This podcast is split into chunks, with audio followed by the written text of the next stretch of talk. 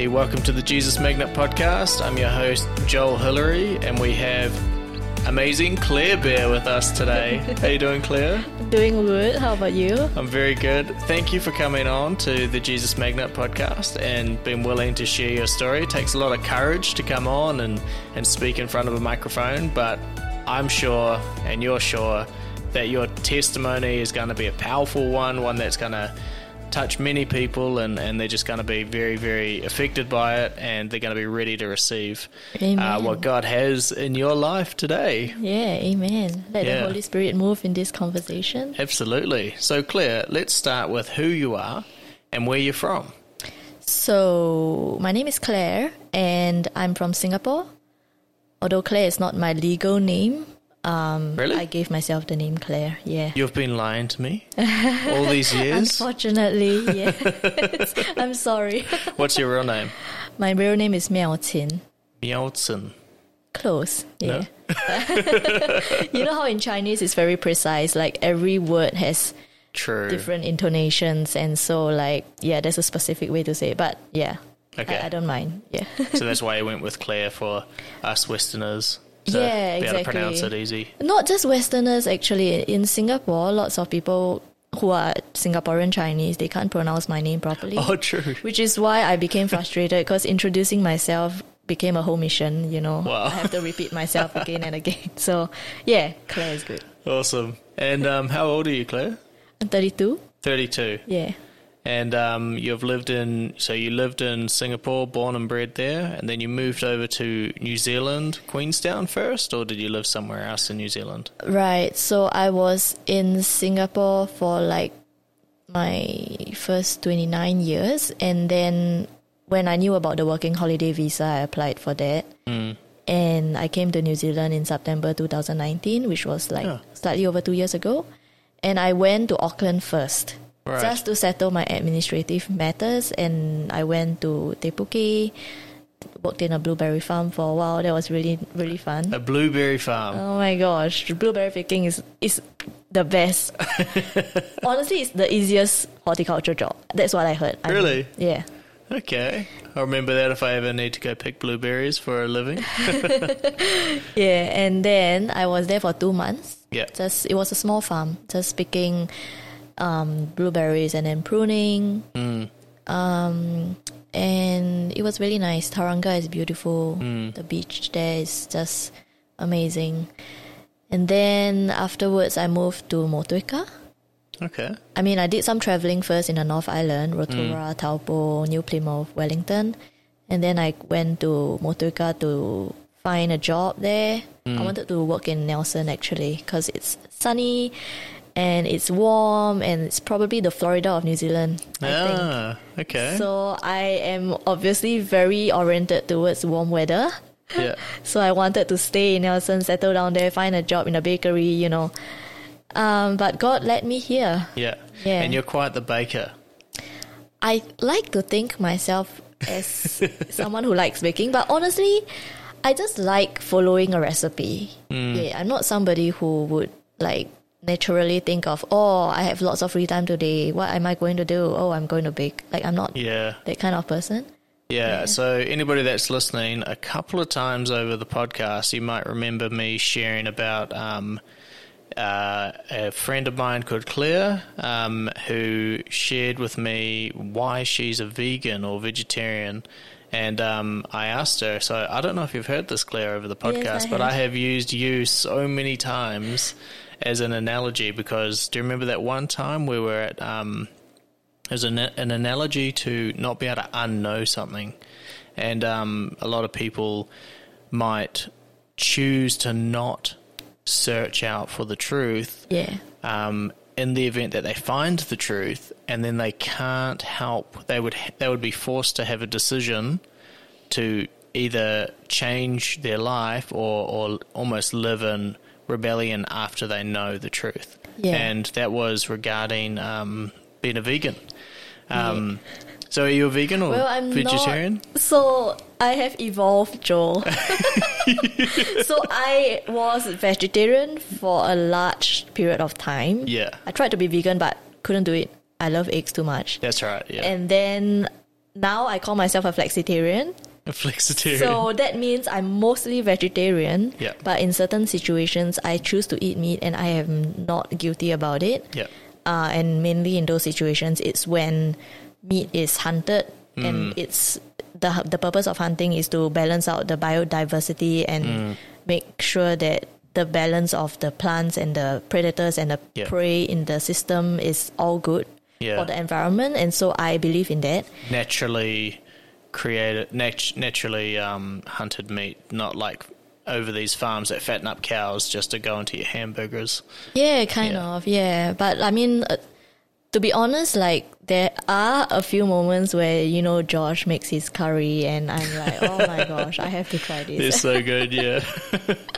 yeah, so the analogy uh, that I always use is when you and I were speaking, and um, I said, Claire, are you a vegetarian for ethical reasons or health reasons? And you responded and said both. Yeah, And I was like, oh, why is that? And you said, well, ethically, I watched this documentary once. And I said, stop right there, Claire. you don't want to know what documentary it is. and you're like, you've got to watch it. It's this one. And I said, no, I'm not going to watch it. And you said, why? Why would you not want to know? Yeah, I said, well, Claire, in the event that I watch this documentary and I am revealed, it has been revealed to me the truth behind meat, and I love my meat. Yeah. I really, really do. And um, and the truth is now that eating meat, if it's an ethical reason, then I'm eating it, and it's like an evil thing. If I learn that, then I can't unlearn that. I now am forced with a decision to either live unethically and not and, and continue to eat meat or to live ethically and go vegetarian. However, if I claim ignorance and say I never knew, which is what I'm choosing to do, then I don't have the guilt attached to me, which is kind of a terrible thing. But I said the analogy is is with people finding Christ, and you say, "Hey, would can I share Jesus Christ with you?" And they say, "No, I mm. don't want to have the knowledge of that truth Yeah. because when I know, I would be I could be forced to change." And I've used that analogy over and it was a really powerful moment. It was so simple. You and I were just having dinner at Josh's I Bible study that. Yeah, and I, it stuck with me for so, so many months now, and um, it's really got me to think. It, it, it's amazing God can use anything to get your brain to think and your your your wisdom to focus down on certain understandings. And when you go to evangelize to people, it, it really it, that actually helped me a lot um, to speak to people. yeah, and I I think something interesting, just linking to what you're saying, is that believing. Okay, so I can know scripture and I can know facts that you're telling me about Jesus and things like that. But then, even I'm going to share later in my testimony, but even knowing that, believing that God is real is another thing entirely. It's about that personal encounter that for me, it was, it transformed That's so true. my inward, um, my thoughts and my emotions. And I don't know. Yeah, I feel like it's God who is deciding, you know, whether or not to touch that person Yeah. and at what time. That's so true. Um, well, let's actually get into your testimony, eh? Well, Yeah. let's pass pass over the baton, and um, why don't you just start at the beginning? Cool. So, um, so I grew up in Singapore, and I was not a Christian. Um, I was brought up in this religion that was a mixture of Buddhism and Taoism. So, for people who are not aware, um, Taoism is similar to Hinduism, where there are many different deities, and each deity has their own specific kind of blessing that they can, you know, give to you if you pray to them. Um, and each deity, ha- I don't know, they have their own prayer. Um, and the language was Sanskrit or something. I'm not really sure. Um, but yeah, I was brought up in that religion. Um, and so at in my house in Singapore, we have an altar. It's actually because we believe in so many different deities, but we, in a way, we worship the medium who would be connecting us to those deities. So this medium, he's actually a human being living on Earth.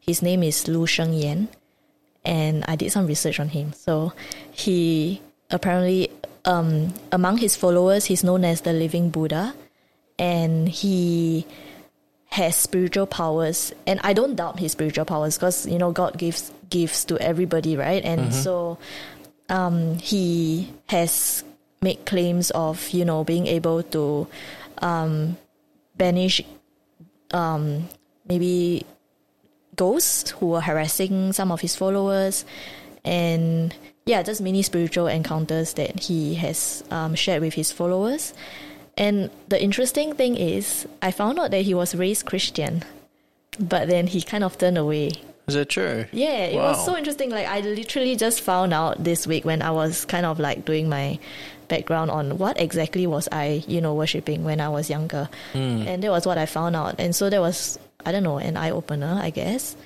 Um, so this guy, he goes around, he lives in the US and then he goes around Southeast Asia holding prayer meetings and all of his followers, including me and, you know, my family, well, mainly my dad and my siblings, we would go to these prayer meetings, sit in rows, and then we would pray in Sanskrit. There was a whole um, program for us. We had to follow the order of the program, and then they would they would give us blessings by sprinkling some kind of water um, at the end of the service. Yeah, so it was the whole thing. Uh, I didn't understand it as a kid. You know, I was praying in a language I don't understand. I was just doing what I was told to do. Um, so that was my spiritual life, I guess, when I was younger. And So you were what seven or eight years old around that age? oh, well, it was I think younger than that because Yep. it was my dad who brought us into this religion. He believed in it before we were born. So when we were really young, I think when we were babies or something, he dedicated us to this person and to the gods of Taoism. Um, and that was, yeah, that was what happened. So, I mean, since I was born, I guess I was kind of, you know, in this religion and um, burning joss sticks at, at home for this person. Um, it was a whole ritual kind of thing. Yeah, but so out of out of my religion, um, back then, I was raised in a family that was, um, I guess, most would say it's an Asian stereotype. Very focused on excelling in school. So I was doing very well in school. I was studying hard. I was getting good grades. But at home, it was kind of um, an atmosphere of control. There was a lot of control. Um, I would say more of emotional, spiritual, and behavioral control. So I don't doubt that there was love uh, in the family, but there was no grace. So I didn't understand what grace was when I was growing up, and it. Um, I mean, I think on my part and maybe my siblings, there was a lot of fear, especially around my father. Um, to the extent where, because he would, he's a strong disciplinarian, so he would tell us that okay, when we are sitting on a chair, we have to sit straight.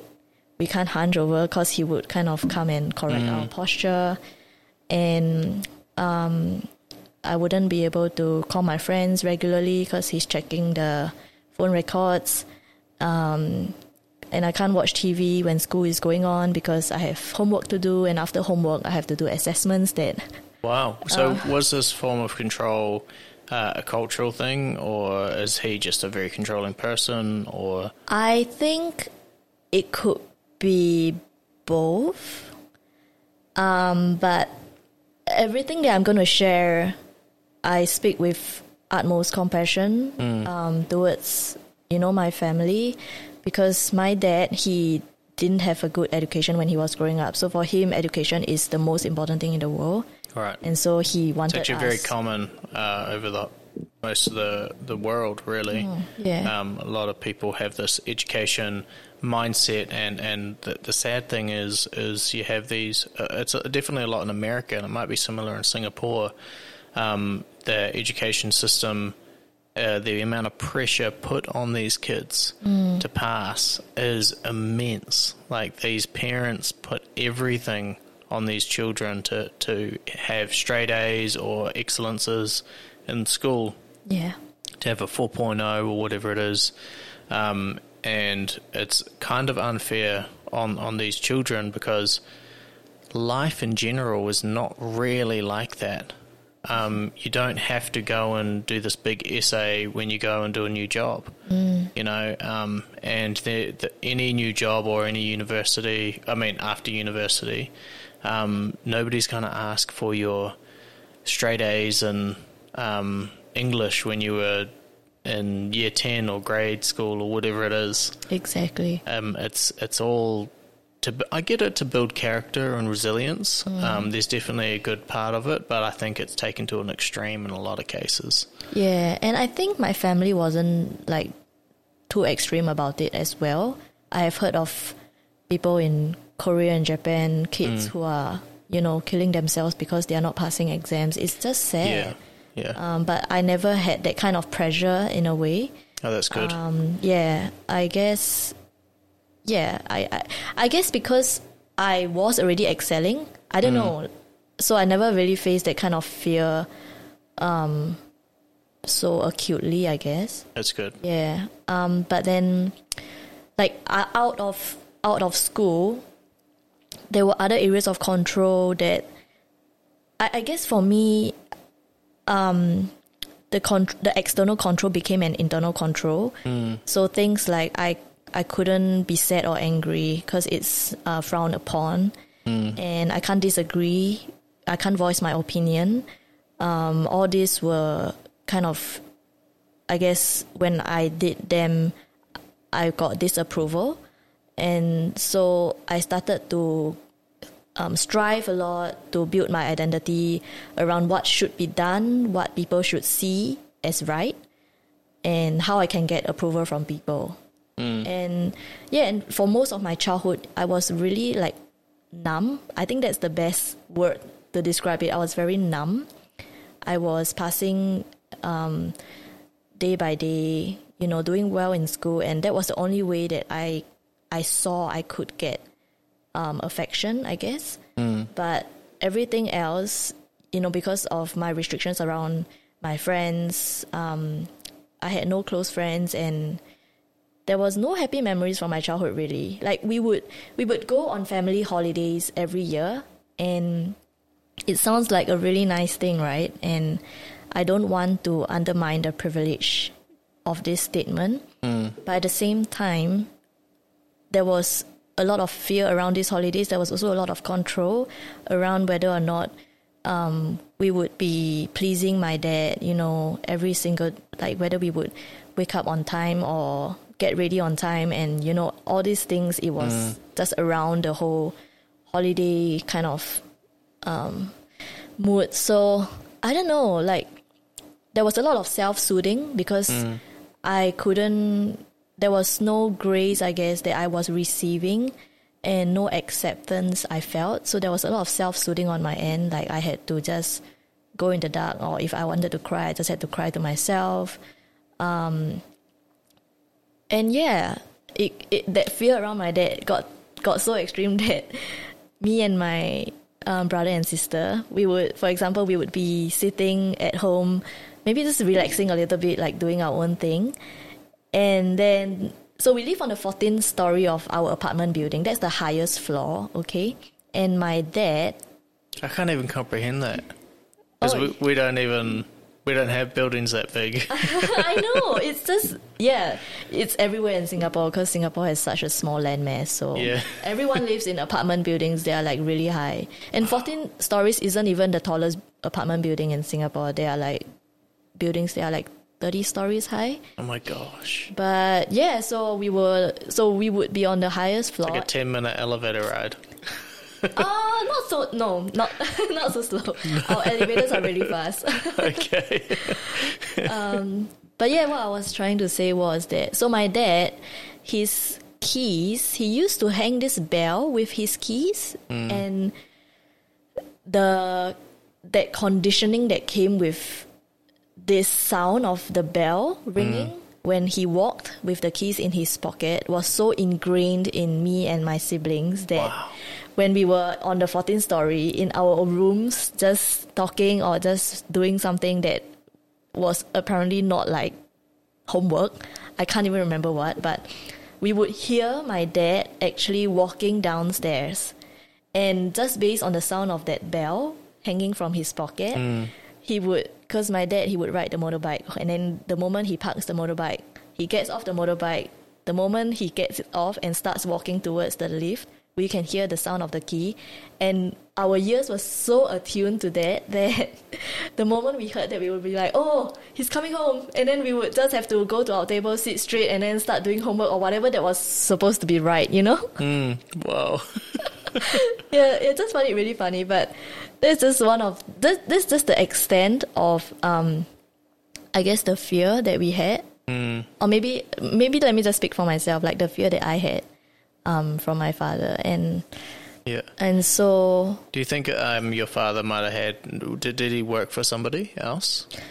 yeah. Because sometimes fear can be passed down from people, and he might have had a really tough boss that expected a huge amount from him, and then he feels like he needs to bring that attitude home, um, so that when you go into the workforce, you're not shocked, shocked Right. by the the same treatment that he might be getting, and it's just it's literally passed down from person to person.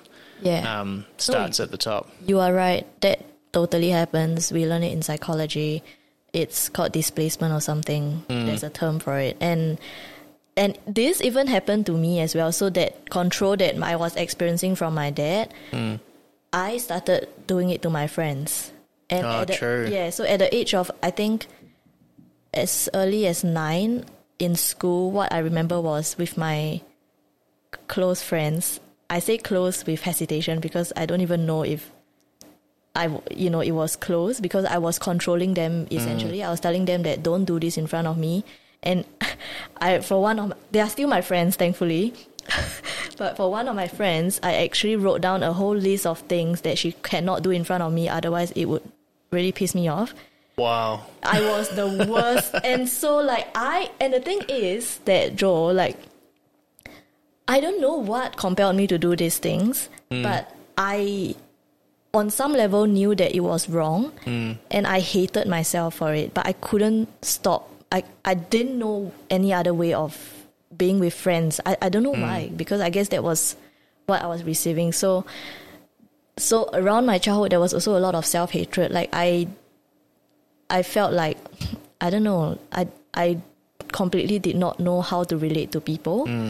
Um, and then so the first person that I remember who started showing me some kind of grace and acceptance was my teacher in primary five. So primary five would be the age of about eleven.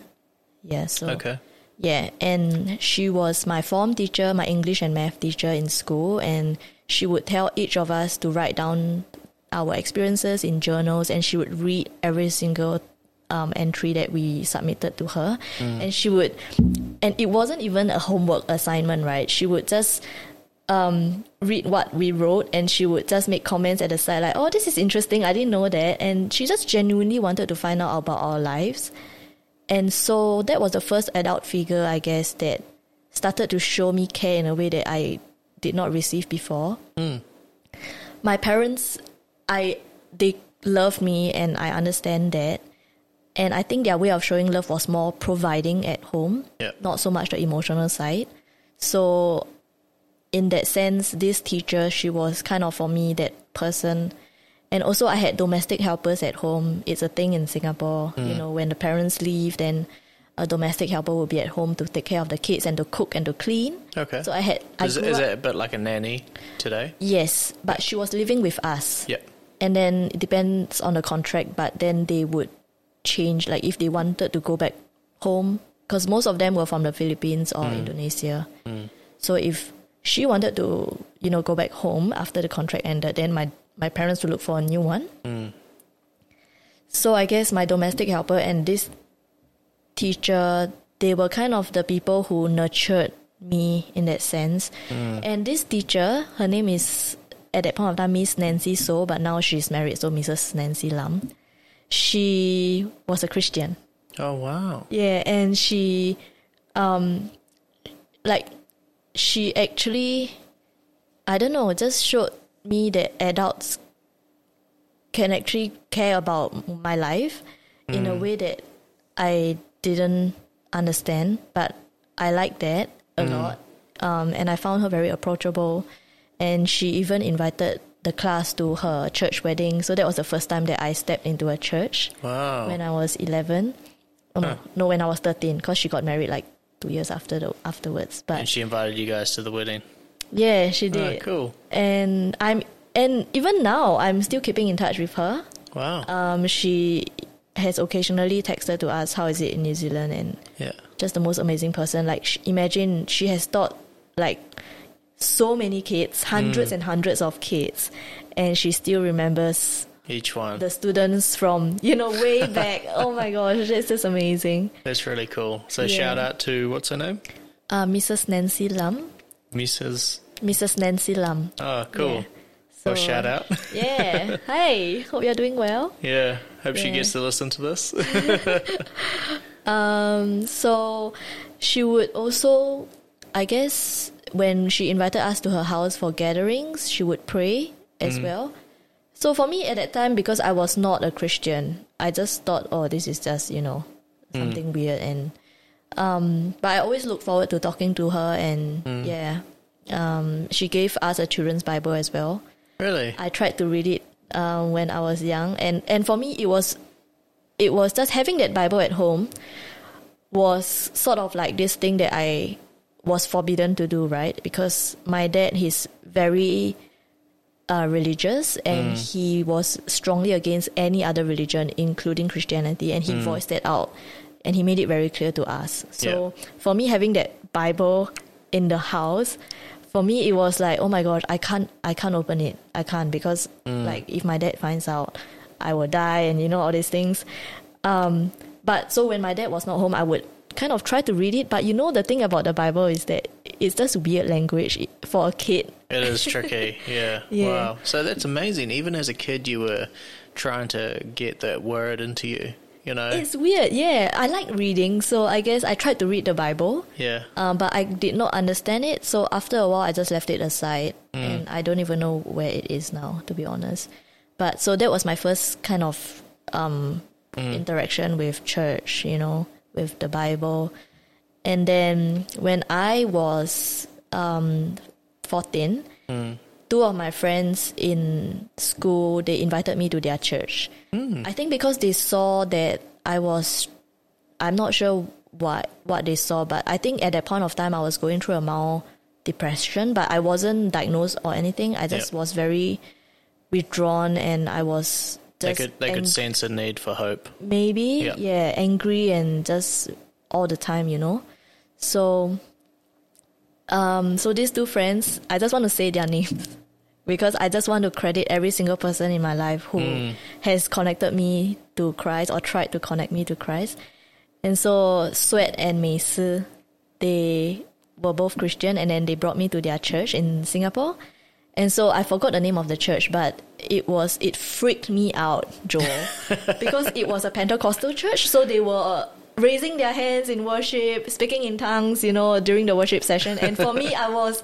so not used to that, and inwardly, I felt um, a lot of discomfort, like a lot of tension, a lot of discomfort. And I Yeah. and at now when I think back on that moment, I feel that it's because I was under like some kind of demonic influence or something hmm. with the other religion that I, I, I had going on at home and that hmm. altar.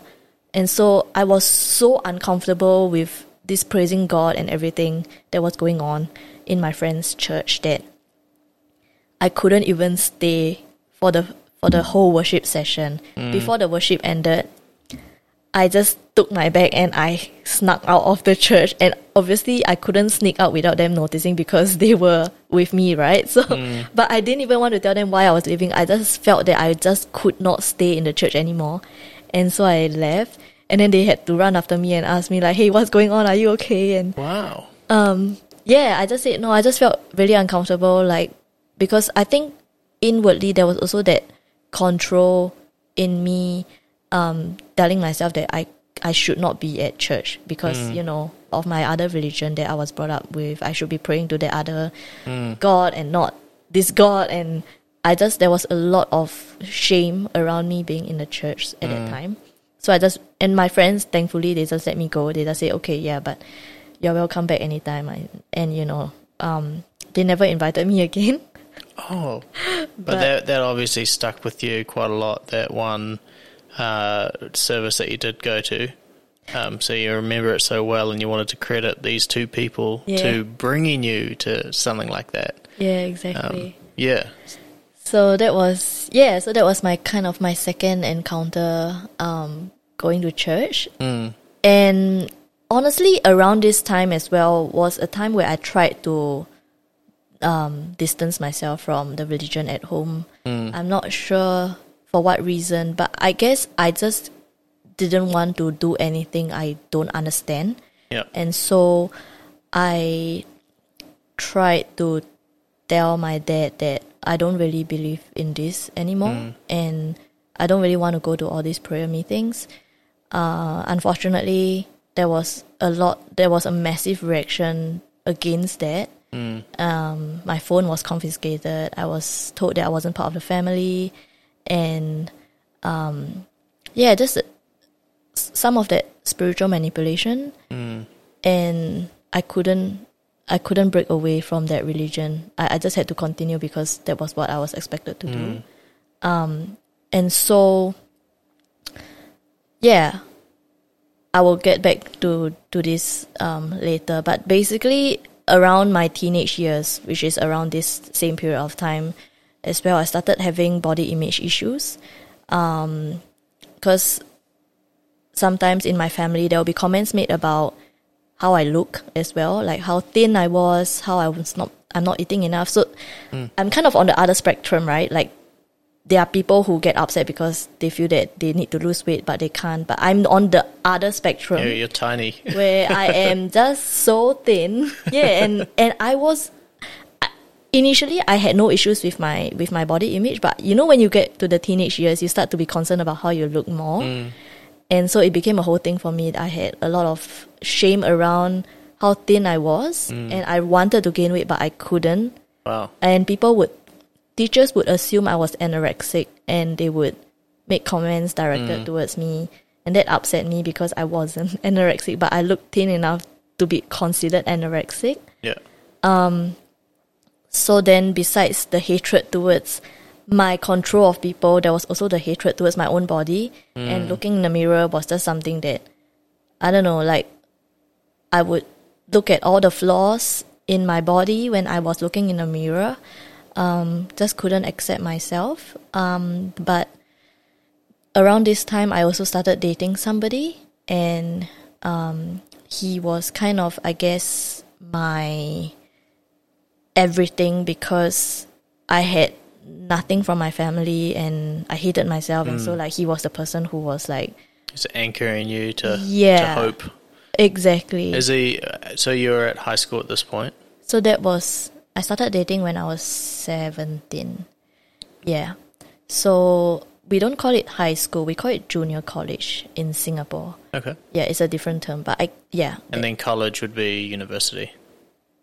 I guess yeah Yeah. yeah Okay. So around that time, I started dating him, and then um, he was my best friend, my confidant, you know, everything because I had no one else in my life. But then this relationship, well, it lasted for six and a half years, and I had like so many hopes, you know, for us settling down and everything. But then it ended in 2013, and that was when I was about 23, I think. Mm. Yeah.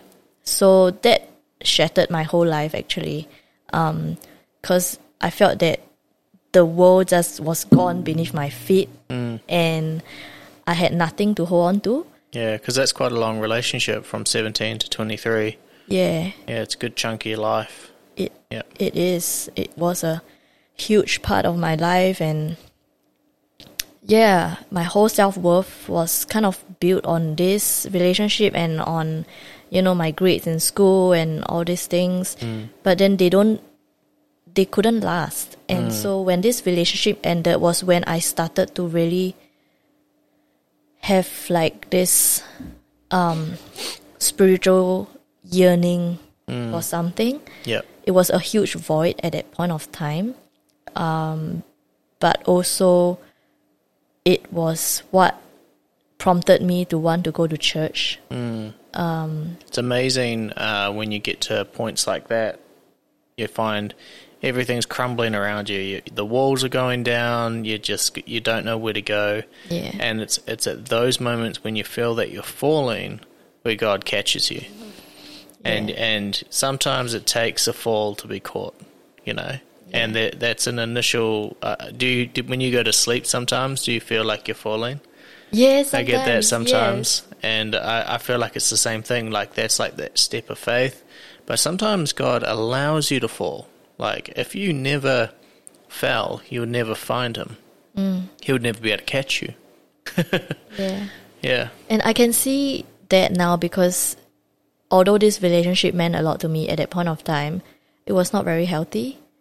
There was again that narrative of control, um, of insecurity, of jealousy, and um, although it ended because there was a third party, there was another girl, but I saw myself also playing a role in the end of the relationship because of my controlling um, behaviors.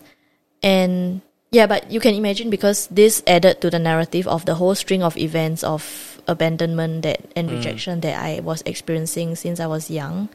And um it was yeah, it wasn't just this this guy, my family, and then also the domestic helpers that I mentioned. I was I mm. grew really attached to one of them when I was young, like when I was three to six. This person was just my everything. She was kind of my mom at home mm. because my mom was working, and then she left. She went back to Philippines, and I was devastated by that incident as well. So it was like this whole string of incidents and this constant narrative that okay, people are going to leave me. Um, I don't belong anywhere, not not in my family, and not anywhere, not to anyone. And I do also feel the the devil takes hold of that, you know, and and just drove it even deeper into my heart. There was one moment when I was going home from work and I was on a bus.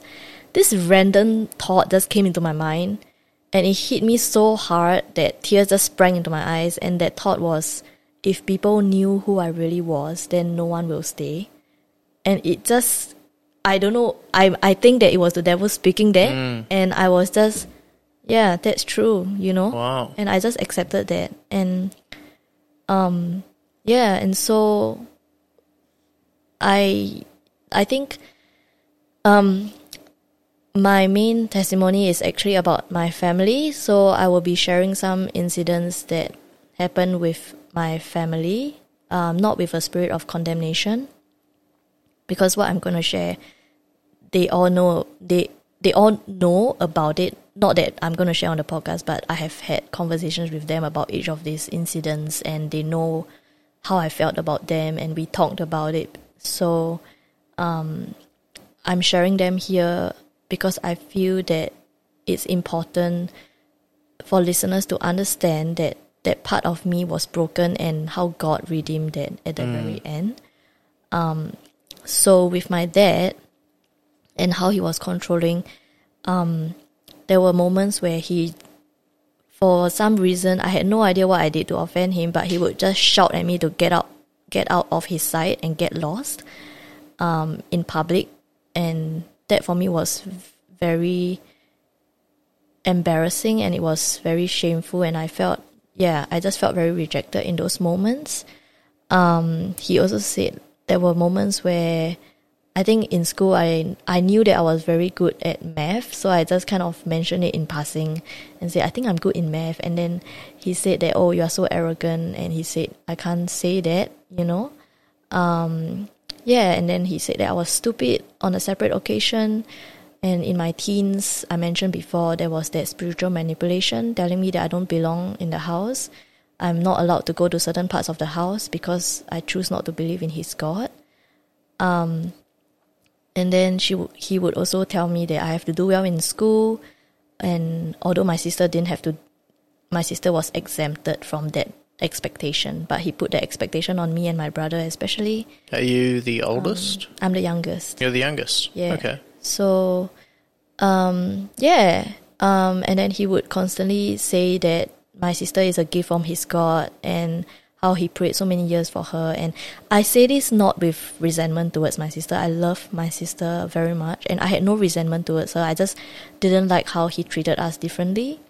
Um, and I, man, I really hated my dad when I was growing up because of all these things. And I even wished that he was dead multiple times. And I wrote in my diary with red pen, and I was like writing so hard that the page would break because I was so angry with him. So there was a lot of anger towards my dad, and also seeing that part of him in me that was controlling my friends made me hate myself. So it was like a whole cycle, right? And then um, a few years back, before I came to New Zealand, I found out that so I was an unplanned child. I was kind of yeah. My parents wanted to stop um, after my brother and sister were born, and I was kind of an accident in a way. And I found that out when I was maybe in my late teens. Uh, my aunt was telling me at one point that oh you're supposed to be a boy but you turn out to be a girl, and then my mom, I guess she um, was not expecting me, you know. So she was not, I would say, she was not prepared to have a third child. And in terms of the financial needs, um, at that time, she wasn't prepared for that. But then I, my dad was telling me that, oh, maybe your mom didn't really want um, you to be born, but then I wanted to keep you. And at that moment, I was like, oh, you wanted to keep me? That's so nice. And then he said, oh, no, I wanted to keep you because the government was giving a third uh, a bonus for third kids in families. So they were Wow. giving a massive cash bonus to people who were deciding to have third kids because they wanted to grow the population. So my dad actually told me this before I came to New Zealand, and that just devastated me, Joel. Yeah. I was I was kind of thrown into like this void where I was questioning my existence on earth, and I was mm. asking God, why am I put in this family? Why? What is my value? Mm. And is it just monetary value that they are seeking from me? You know, mm. what what am I giving to them that they're not that is not enough? You know, mm. and so that was a whole thing with my dad, right? Um, but yeah, and so that was that was with my dad and with my and I don't blame him for what he said because his family is also very broken and I don't think he got the kind of love that he needed when mm. he was growing up. He would talk about his relationship with my grandma and how there was also a lot of resentment with his siblings when he was growing up. So I completely don't blame him. He showed us love in a way that he knew, which is just providing for us and giving us food and paying for our education needs. And he was he hmm. was so generous when it came to our education. He would just stop work, go out of his way to buy a book for us if we needed it in school at that time. So my dad was just you know that person. But yeah, emotionally, um, there was a lot of hurt from him when I was growing up, and yeah, and and for my mom, I guess it was more like I felt like a burden. It started right from her not wanting me, you know, to be born. I guess that hesitation of accepting that you know I was a child going to be born.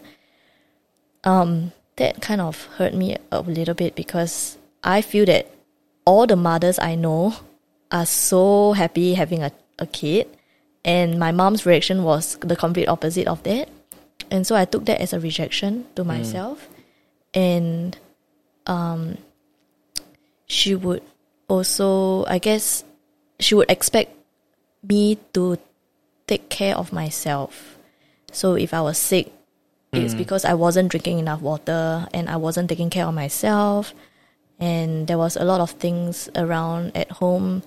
Um, like even if I wanted to have bread for breakfast, and I asked her if she could get it for me, she would say like, "Why don't you just get it yourself?" So there was a lot of um, a lot of moments where I just okay, if I am struggling, I cannot turn to my mom because I'm a burden. So I have to take care of myself. I have to f- fulfill for all my needs.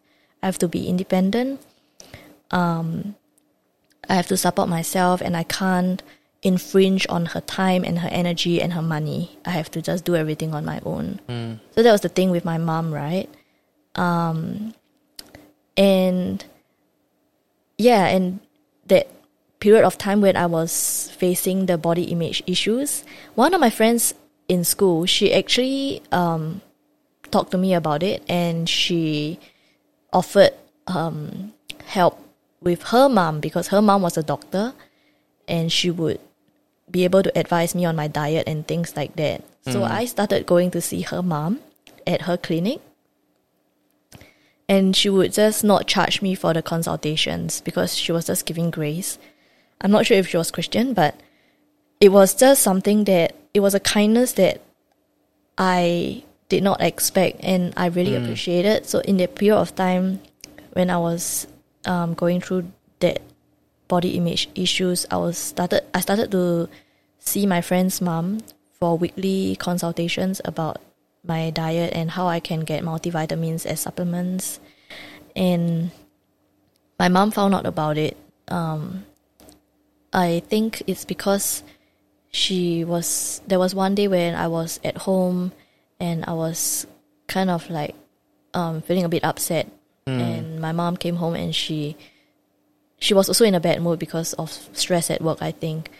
And then I can't remember why but I just burst out crying. I just said that I do you know that I am actually having body image issues? And I and my friend's mom she's so nice. She actually you know offered to see me and my mom was not happy that I started crying. Um, she just said that why are you crying? And then she said, "Are you are you sure about this? There's no free lunch in this world. Like, there's no way she's going to offer you this this kindness without expecting something in return or something."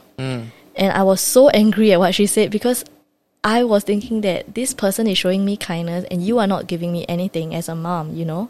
Yeah. Um, but at that point of time, yeah, it was like it wasn't resolved. Like she just left, and I was left to just comfort myself again and just rationalize it to myself.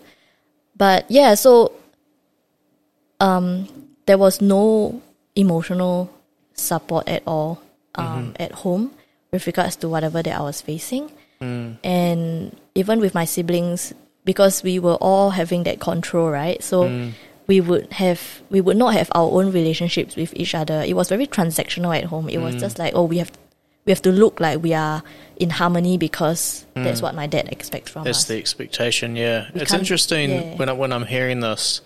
Um, I'm hearing uh, you don't have the father that you should have. Uh, you don't have the the mother that you, you feel that you should have, and it's interesting because God keeps putting all these different people in your life that sort of represent those figures um, each time. And the Bible talks about this. It talks about He's a father to the fatherless, and I think that's in in a in a sense when we get the revelation that we're never truly alone. That, um, but that's once we've had the revela- revelation of the Holy Spirit living within us, and that's somebody that we can go and consult with, and and um, and really get on our knees and say, you know, Holy Spirit, help me. But in your life, you hadn't come to that revelation at that point. Yeah. You didn't know the Holy Spirit was with you, and and that God had everything He had for you but God's still there with you, even though you didn't realize He was there with you. He's still putting these people in your life every step of the way, making sure that you know this is this. You might not have your father; he's going to be the one that's full of control, and I'm going to give you this person that, that is really listening to you and, and going to be there for you. Yeah, this this lady that you're still in touch with. Yeah, my Uh, teacher. Yeah, your teacher Yeah. and um and yeah, just each each time I just I hear that I hear about this big hole in your life, and then about two paragraphs later we got the solution, and and it's interesting that that keeps happening. That's so interesting that you're saying that. Yeah, I mean, I know now based on scripture that the Lord is always with me and He will never abandon or forsake me. Um, and even when I first started going to church, there were moments where I was crying so hard about how things are in my family, how like it ended with this guy, and then God spoke to me in those moments and said, "I was there, I was with you." And that mm. just made me cry even more. I was like, "No, you were there. I know you were there." Yeah, so it was it was a whole thing, but it took me a while to get to this realization. You Yeah. know? But yeah, but it's nice that you even you are seeing it. You know, just listening to what I'm saying. Yeah, I can I can um, see God in there, even mm. when you didn't know Him yet. He still was chasing after you. Yeah. Um, he's still chasing the knowledge that you get to know Him. Oh my gosh. Okay, I will get to the good part. yeah, but um, so the thing about my family is that so with my siblings, it was really just very detached. Um, just doing things that we were supposed to be doing, and then we were not arguing as well. We can't argue because my dad doesn't want us to argue. So any unhappiness that we have with each other is all just buried inside. Um, but at the same time, I do, I did feel a little bit of rejection as well from my sister we have talked about this um, already. Uh, but basically, when we were younger, I just felt like she wasn't accepting me as a sister. So we will be going to the same school. We're just one year apart, by the way. And you would think that people one year apart would be very close, right? Yeah. But then she was just pushing me away from her. So I would, I would be go- joining the same um, activities as her, and she would just say, "Don't do that because I don't want." You to be in the same thing as me. I don't want you to choose the same clothes as me. I don't want you to, you know, have the same things as me. And it was a whole thing of like I I wanted a big sister, but she didn't want me around.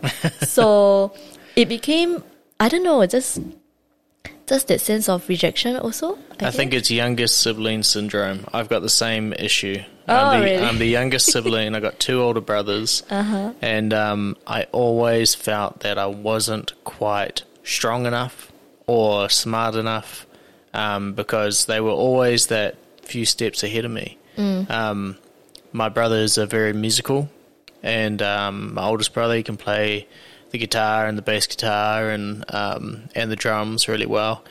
And then my other brother he can play the bass guitar and the guitar and the piano. And um, then I was always just that little bit behind.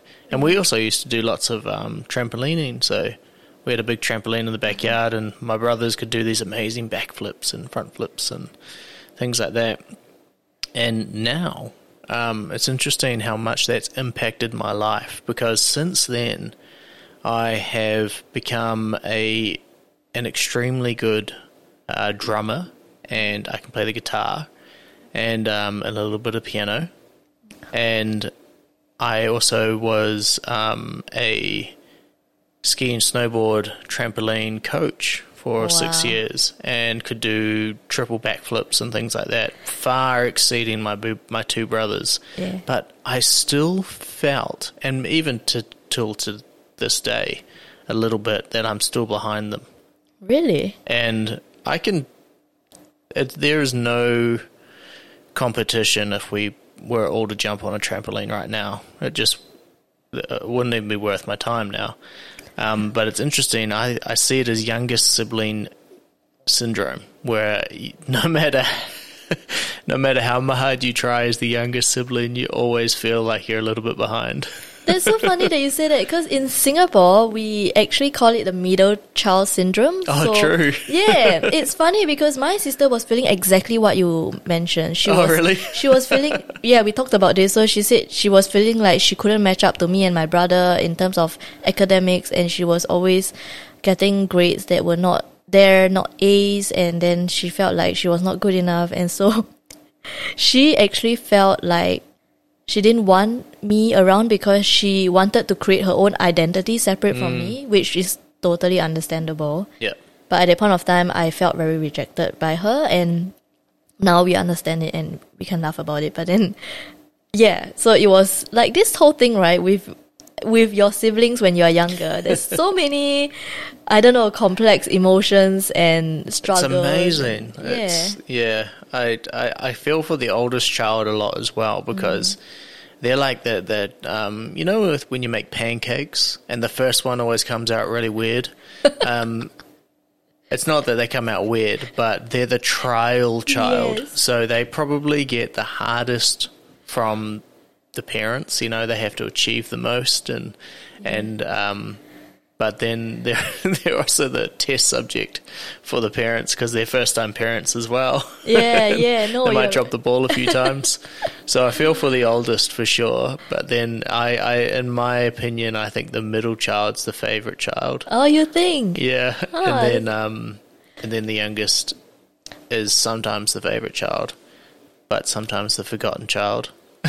yeah, yeah, no, I think you're right. Like thinking about my family, my brother had it the hardest. He was the most disciplined in terms of schoolwork. Yep, He had to set an example for me and my sister, and yeah, same with my brother. Yep, a lot of pressure over there. And um, also, yeah, I I see my sister as the most loved. Although sometimes they say that I'm the most loved, but honestly, I did not feel that when I was younger. Like based on everything that I just shared, for me, the youngest child being the most spoiled is just complete nonsense. Um, yeah, But yeah, that was my experience when I was growing up. And this this perceived rejection from my sister actually because we we didn't talk about our feelings, we didn't like resolve Yeah. things with one another. Like we were we were young, we weren't brought up to address our emotions at home. So this narrative actually linked all the way up to just like even last year. Um and even before I came to New Zealand, it was still ongoing. And one incident that I shared before, and she knows about it as well, was kind of um because we share the same room, we sleep in the same room. Our beds are next to each other, and um, I snore. so there have been many times where she was awakened by my snoring. so all future roommates just warning in advance. Um, and she would be really upset about it because she's a light sleeper yeah, and she hates it because she can't she's stressed at work and then she can't get a good night's sleep and she has tried to wake me up sometimes like throwing pillows at me or I don't know what she does but um, I'm a deep sleeper so once I'm snoring like I'm just out right and there was once where I think there was one night where before I came to New Zealand it happened again and but the thing is, okay, we can laugh about it now, but then when it happens, it's really upsetting for my sister. It's not a joke to her. And so she would tell me the next morning. She would say like, um, there was one night where she said, Oh man, like she came home from work, she was really stressed and then she said that I couldn't sleep well last night because like yeah, you you were snoring and and she was Like- she was like it's your fault. yeah, she was really angry, and I was, and I was thinking that, oh my gosh, I had nightmares the whole of last night, and that's the reason. Maybe I wasn't sleeping well, you know. That, that's the, and so I said that, oh, oh, you you didn't sleep well, and I said I I also didn't sleep well because I was having nightmares, and then she was really. She was just completely like dismissing that, and she said like, "You didn't sleep well. what about me? you know, something like that." yeah, And then that really, really upset me because I was thinking all these years that we are sleeping in the same room, obviously, just the nature of being roommates, you would wake one another up when you are doing things around the room, right? You would like, um, I like think so. Yeah, she would wake up earlier than me and then she would um, go for a shower and then she would dry her hair in the room. And then that wakes me up. But i wasn't bothered by it. Like i didn't see that as a need to blame her for anything because it's what i expect. Um, and and then i said that to her. It was really hard for me to say that by the way because we had this whole um, thing about sweeping things under the carpet. So just for me to even voice out my true mm. thoughts was really hard. And i was actually trembling when i said it to her. And i said that just living in the same room i never expected you not to wake me up at any point. Like if i'm woken up by you i'm perfectly fine with it. And and i can't control my snoring and you know mm. i'm sorry but then that's just i don't mean to wake you up you know? Mm. And but just just to appease her i went to shop for an anti-snoring pillow do you know there were such things Does it sit on your face or something? How does that even work? That's so funny. No, so the contours of the pillow are shaped such that it would prop your neck further Oh, up. right. And so your airways will be kept open when you are sleeping. And so that would stop the snoring. Apparently. And how did that go? So I tell you, this pillow cost me a three hundred dollars, and I bought it because I wanted her to accept me. I, I wanted so badly for my sister to accept me and Yeah. not to be angry with me anymore. And so I bought it, and I told her I bought this pillow. You tell me whether it works because if it doesn't work, I'm going to complain to the company. Yeah, yeah, for sure. oh my gosh! But yeah, it's funny now thinking about it. But um, Do you still have this pillow? It's at home. It's heavy, so I didn't bring it to It's New. Zealand. But it's Oh it's like one of those memory foam ones, you know, like Oh yes, Yeah. I've got one. I got a pretty dense memory foam pillow. It would probably take your whole head off if you had a pillow fight with it. They're pretty heavy. I think so too. They're like a bag of Yeah, coins. Yeah, Yeah, you don't want to throw that at anyone. but it's so she. It's so it's funny, but anyway, she told me that um, after that, I kept asking her like, "So did it work? Did it work?" And then she said that, "Oh, yeah, your snoring kind of reduced in terms of volume." Oh, nice. So that's good. But the reason why I'm sharing this is that I was I was trying so hard to buy my way into my family's affections. I was after especially after starting to go to church, right? Um I started to want to be like the Christian and I wanted to show them love and care and affection and I would be asking them how's your day and but thinking back about it, like I was doing all these things to manipulate them into giving me love that I felt I deserved from them, Yeah. but I didn't realize it. So I was doing all these things, um, and it wasn't working because I was relying on my own strength. You see, Yeah. Um so yeah, but I'll get to that part later. So then, um, remember how I shared that my relationship ended, and that was what got me started thinking about going to church. Hmm. So I had a friend at that time who I was going to school with, and we were in choir together. We were in the same section, and I was at that point of time I was the sectional leader. So, but I was very stressed about this role. I felt that I was not prepared to lead a section, and mm. so I was facing like constant worries about this. But she was in my section together with the other friend, Sweat, who brought me to church a few years back. Mm. And these two people, they were so supportive of me in my section. They were just yeah, there were times where I was crying from stress. Uh, when when the section was scolded, I took it all on myself, mm. and I thought that it was my fault.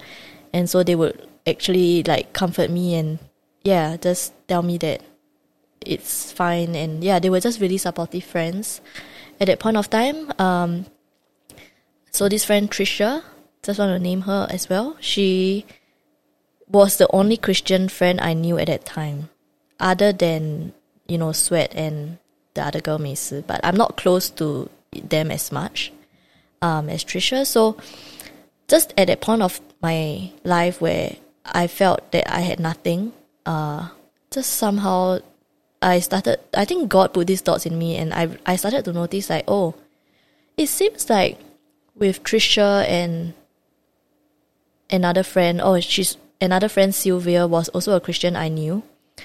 I just noticed that they seem to be so at peace with their lives, no matter what happens, hmm. no matter what stresses they face in school or in family or any bad things that happen, they seem to be just having that peace. And I was curious about it. And that was just what I noticed. And so I just thought, you know, I don't want to cry at home every weekend. Let me just go to church and see what's there, you know. So in 2013, in October, I remember, I texted Trisha and I said, I think I want to go to church. And she replied me really fast and she said, Oh, um, yeah, you you can come to my church. And so she was we went to City Harvest Church, which in Singapore at that time it was going through a controversy because the pastors it's a whole story, like you can Google it if you want, but the pastors were on trial for mishandling the church funds and so but honestly, like I, I didn't know any other churches, right? Like so, mm. I would obviously go with my friend, you know, and she knew she knew there was a controversy around the church as well, and how that would seem to people outside of church, and so she she told me, she addressed my concerns without even me speaking up them out. She said that, look, I will go with you to every to every single church until you find one that you're comfortable with. Um, but don't ever feel pressured to stay in this church just because I'm here. Um, she was just she just had Jesus in her, eh? Yeah, you know, like just that person who Definitely, definitely has the Holy Spirit working through her Yeah. to be able to say stuff like that. exactly Yeah, like I'm willing to go as far as it takes to make sure that you have a relationship with Christ. yeah. Yeah, And awesome. yeah, and she yeah, she was kind of pivotal in my journey knowing God for the first time because she brought me to church and it was very intimidating because it was a massive church. So it was an auditorium auditorium that could sit thousands of people. Wow. That kind of massive. And there were tiers all the way up to like third stories and fourth stories and we had a stage as well and I tell you praise and worship in this church is like a concert. they switch off all the lights, they start to turn on the disco lights and the strobe lights and everything. and then the disco Yeah. lights. Oh I'm gosh. serious. And so like you are just immersed in darkness and just completely in the music. Yeah, And it was intimidating because I was there for the first time. I didn't know what to expect and mm. so many people I I didn't know and I remembered that a strange experience for the first time being in a church because you would have thought about churches and gone, you know, lots of the, the pews and, and the priest walking down and the whole Catholic sort of style. yeah. And to go there and be like, am I in the right building? Like, is uh, Taylor Swift coming out soon? Yeah, I know. But I guess that was also what got me um attracted to this church as well. Yeah. Because music to me means a lot and mm. just that worship where you are immersed and the fact that they turn off the lights. Mm. It just takes that self consciousness away from you. Yeah, because no one can see you. Yeah, and you feel free good. to raise your hands and just kneel on the floor or just do whatever. And mm. I, I don't know, but it took me a while to get to that point. But at the start, I was just like, oh my gosh, this is big. And also, I remembered the first experience I had in the Pentecostal church as well, that freaked me out. So I went in with a lot of trepidation, and my friend, she said that she she met me before the church and she told me what to expect. She said that this is mm. going to happen, this is going to happen. People are going to speak in tongues. You might feel a bit weird. You don't have to do it. You don't have to feel compelled to follow. Mm. When they pass the offering back, you don't need to feel obliged to do anything. You don't need to put anything in there. Just, yeah, don't feel pressured to do anything. And she said that, so it was a massive hall, right? And she said that um, the cell group that she has is very chill. Like they would sit at the back and not in the front. So like, don't worry about you know being so rah-rah in the front. We we are the people who sit at the back, and it's fine. Like we are not the kind of people who like are jumping, you know, during the worship. And I guess that helped me to like be willing to go um, and experience it for myself. like stepping stones, slowly Yeah. getting, uh, well, putting your foot in the water instead of a big jump off the diving board into the deep end. Yeah, yeah, exactly. And it helped that she met me the morning of the service to have breakfast before the service started with another friend. Um, so that helped. And when I first went, so my first service, the the the worship song was "Oceans" by Hillsong. Mm, good song. And if you remember, one of the lyrics was um, "Take me deeper." Something like where my trust is. It's failing. Yeah, Yeah, take me out, out onto the waters. yeah, Something like that. something yeah, like something about trust. Mm. And the moment I heard that, I just started bawling my eyes out. It Mm. was the tears just can't stop, and I just started. I just felt that this is really what I want. I Mm. want to get to a point where I can trust people. I can trust that I'm loved. Mm. Um, and all that that pain from you know the breakup and yeah whatever. I just felt that it was not erased completely just from that first service, but then I did feel that yearning to want to know what it's like to trust again and to love again um, in a way that is acceptable because as I mentioned, my love came with control and I was loving people that way as well. Um, so after that service, I started going to that cell group with my friend and I never left. So even now that I'm in New Zealand, they are holding online cell group meetings and I'm in I'm joining them every two weeks.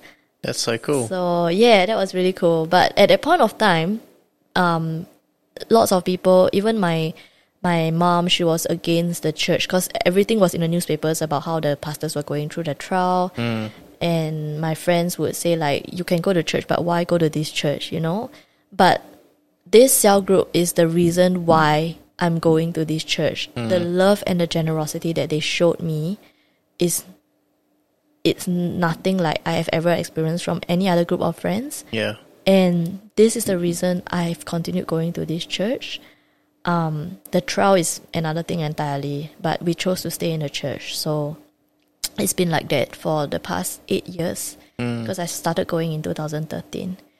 So yeah, and at that point of time, um, because of the breakup, I was experiencing um, nightmares every month.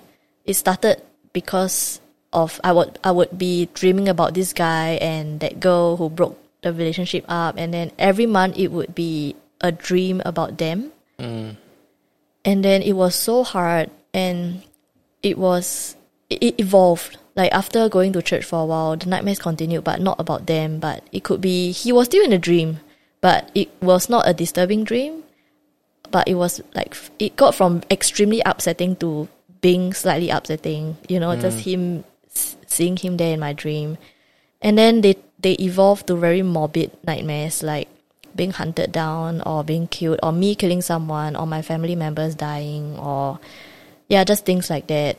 And i thought that i was it was just a post-traumatic stress thing from the breakup. I thought it mm. was or maybe it was something about my monthly cycle. I thought it was a hormonal thing and i thought it mm. was perfectly normal right until i came here and i realized that it's, it's demonic mm. um, and there were scriptures to pray against that and to say that because of you, Lord, I sleep and I lie down in peace. Because mm. you, Lord, alone keep me safe. And yeah, because of the Lord, we can sleep safely and in peace. And I didn't realize, I didn't know about all these things until I came here, Joel. But I was living with monthly nightmares for like mm. eight years. Um, and also that's also one of my testimonies, which is after knowing that it could be demonic and I tried to I prayed about it um and started speaking scripture into my sleep and I've been sleeping better. The nightmares haven't been coming Yep. for the past few months, which is good. So that's also part of my testimony. But yeah, so at that point of time I was getting those nightmares, right? And I was also um, trying to read a lot of self help books to try to be a better person on my based on my own knowledge. Just because I didn't know we all know how that works out.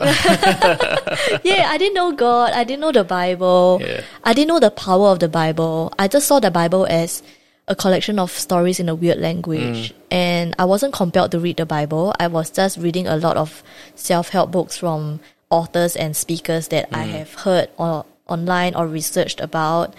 And I even heard this talk by this person, Marianne something. I can't remember her last name, but she said that she helped to um, save some teenage girls from suicide by just setting by just doing something very very simple and it's setting alarms on their phones twice a day had the messages i'm enough so when the alarm rings you would see look at your phone and then the message i'm enough is on the screen Wow.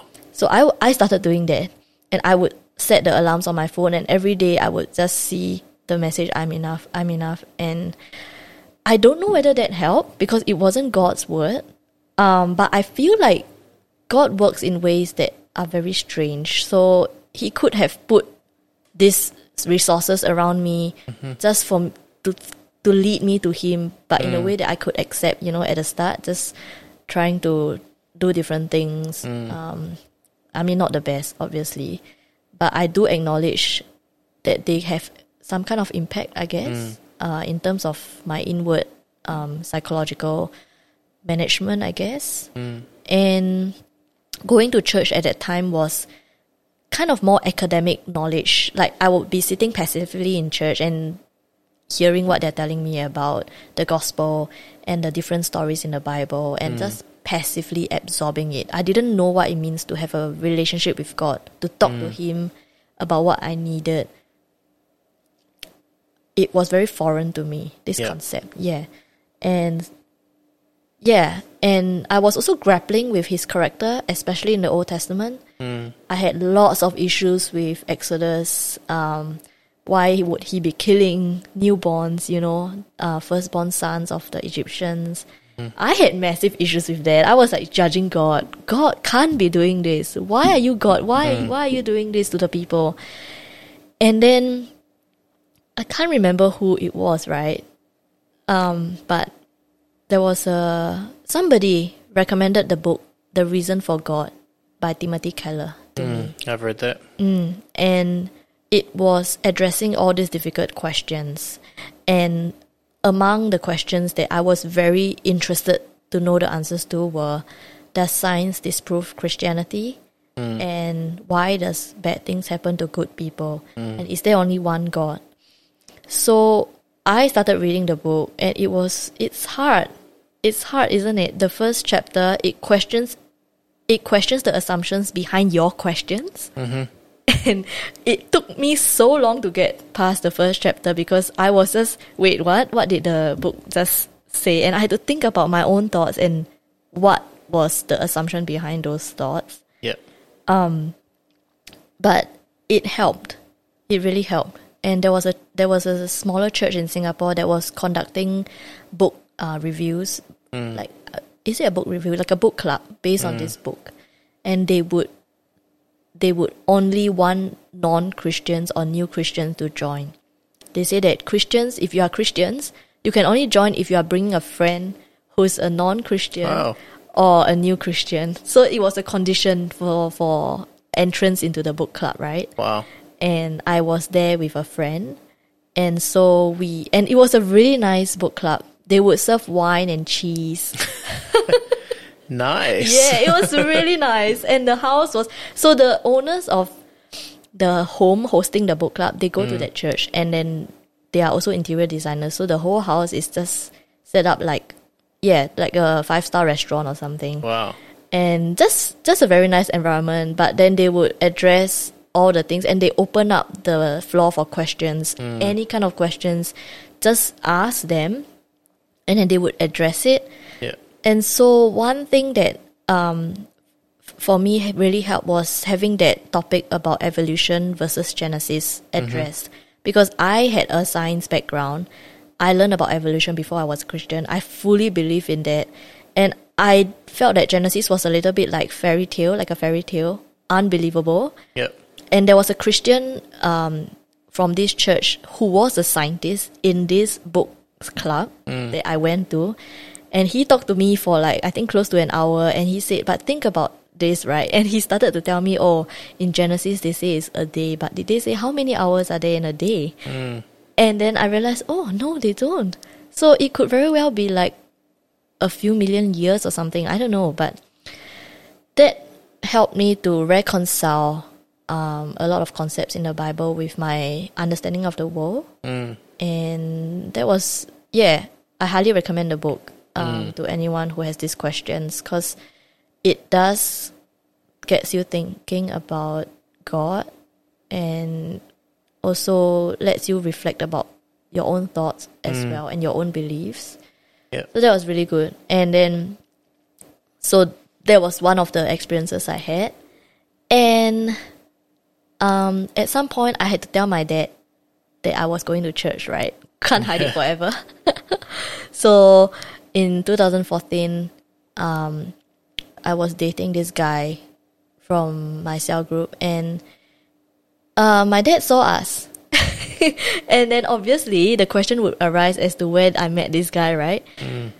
So I was really worried about it, but then I I wrote a letter to my dad. Um, I had my friend in my cell group to translate it for me because I wrote the letter in English because I'm very comfortable with English, but my Chinese, my written Chinese, well, I would say my spoken Chinese as well is really bad, and the main language I communicate with to my dad is Chinese. So I had to get my friend to translate the letter for me. and he translated, he's from China, so he translated the letter for me in Chinese. And I rewrote the letter in Chinese. And I gave it to my dad. And I said, I want you to read this letter.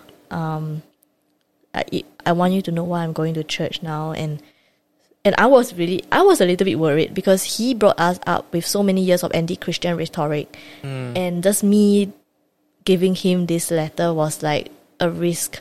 It felt very risky for me, but God was behind it, I guess, because my dad read the letter in private, and then he came to me. He returned me the letter, and he said, "Thanks for the letter. Um, you are making the wrong choice." He told me clearly, "You are making the wrong choice." uh, but I, I can't stop you, you know? Because for him, his core belief was he dedicated us to his gods and he knows that he can't control me anymore at this age. Uh, but he still wanted me to know that, yeah, I let him down. Um, and I acknowledge that, you know, because he said he did his research and he spoke to pastors before deciding, you know, what religion to believe in. And he said pastors couldn't answer his questions. So, but thankfully, he didn't stop me going to church, um, which is something that I'm very thankful for. So I could continue going to church and I was free from worshipping his God. Um, That's huge. Yeah, exactly. And I started having spiritual warfare at home as well. Um, I started having nightmares about the altar in my home, that I would be standing in front of the altar and I would be looking at this statue of this medium, um, the living Buddha, as they call it. And this this statue would his eyes would be moving at me. But and that terrified me. And I would have this nightmare several times and the altar was right outside my room. So it was very disturbing. It was ironic as well because I grew up seeing this altar as a safe space, as something that was protecting the family. And then after I became Christian, it was the opposite. Yeah. And also, there was one incident that was very interesting as well when I was uh, a Christian already and I was going to work one morning.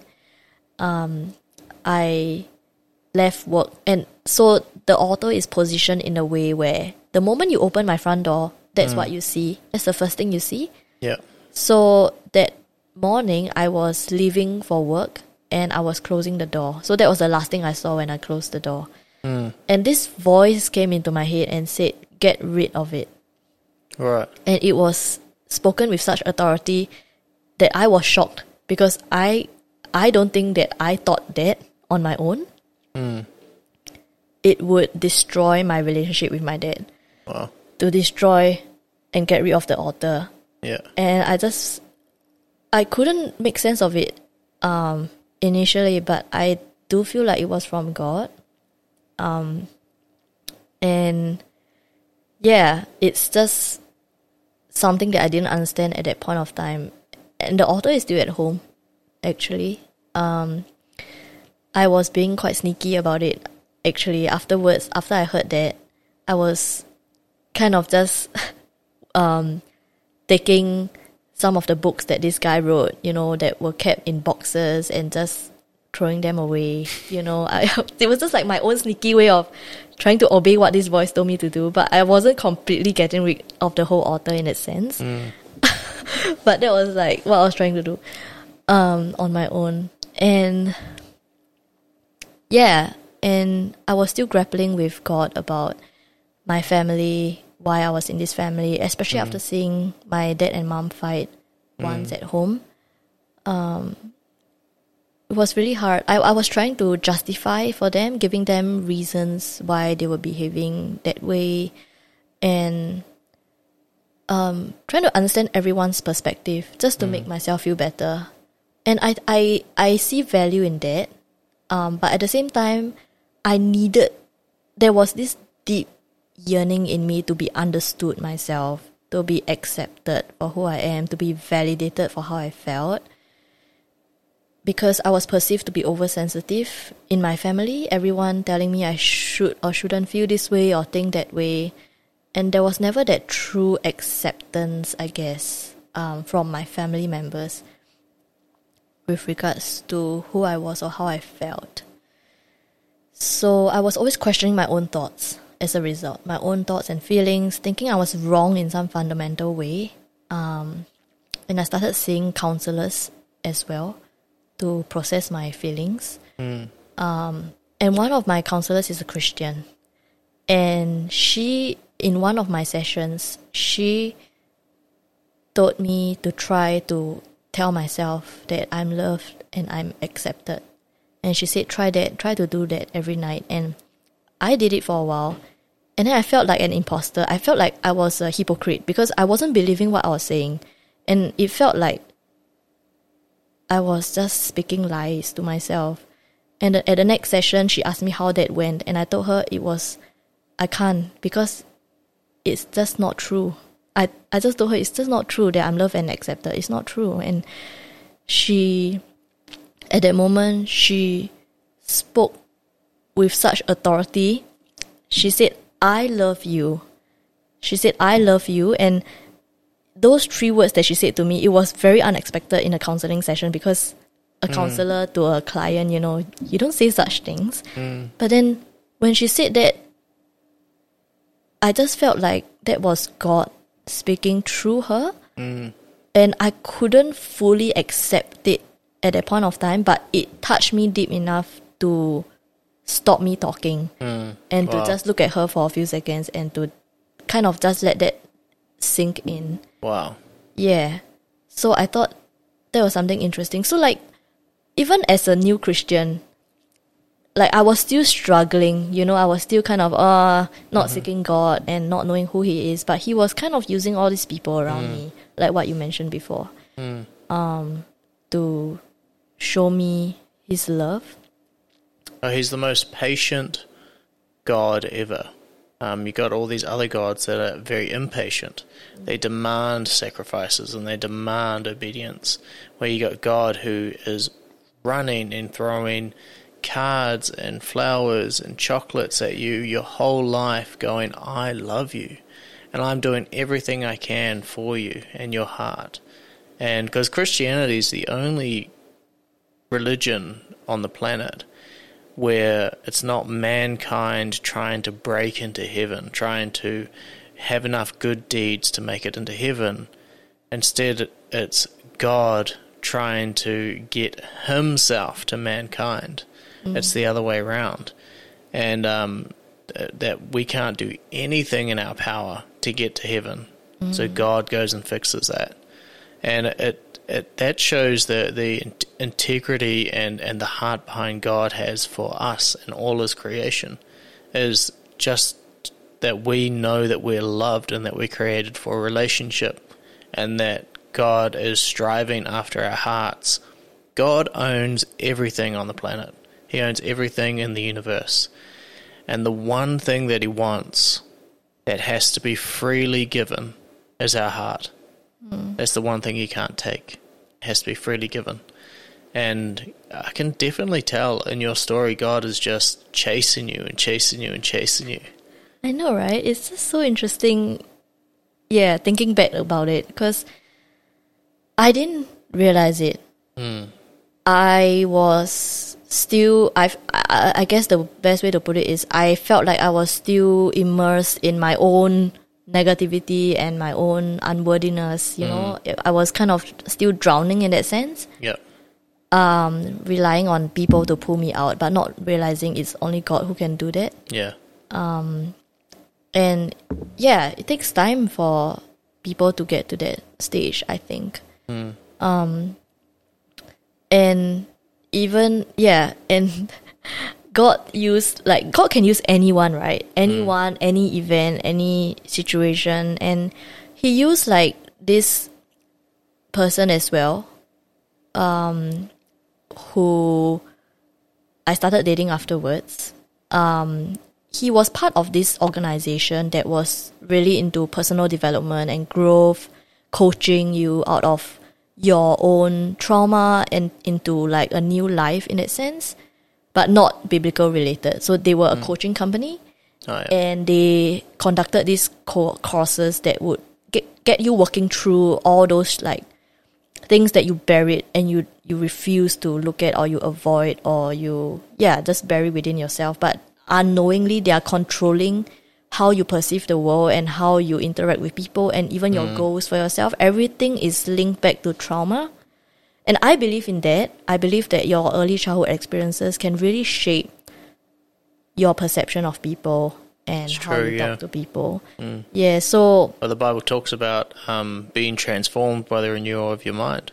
yeah So even when you're like, that's everybody's got a journey. You know, in other words, everyone has it wrong. Doesn't matter how you were brought up, you've got it wrong. You've got to go through the process of um, making your mind totally blank and saying, Lord, teach me.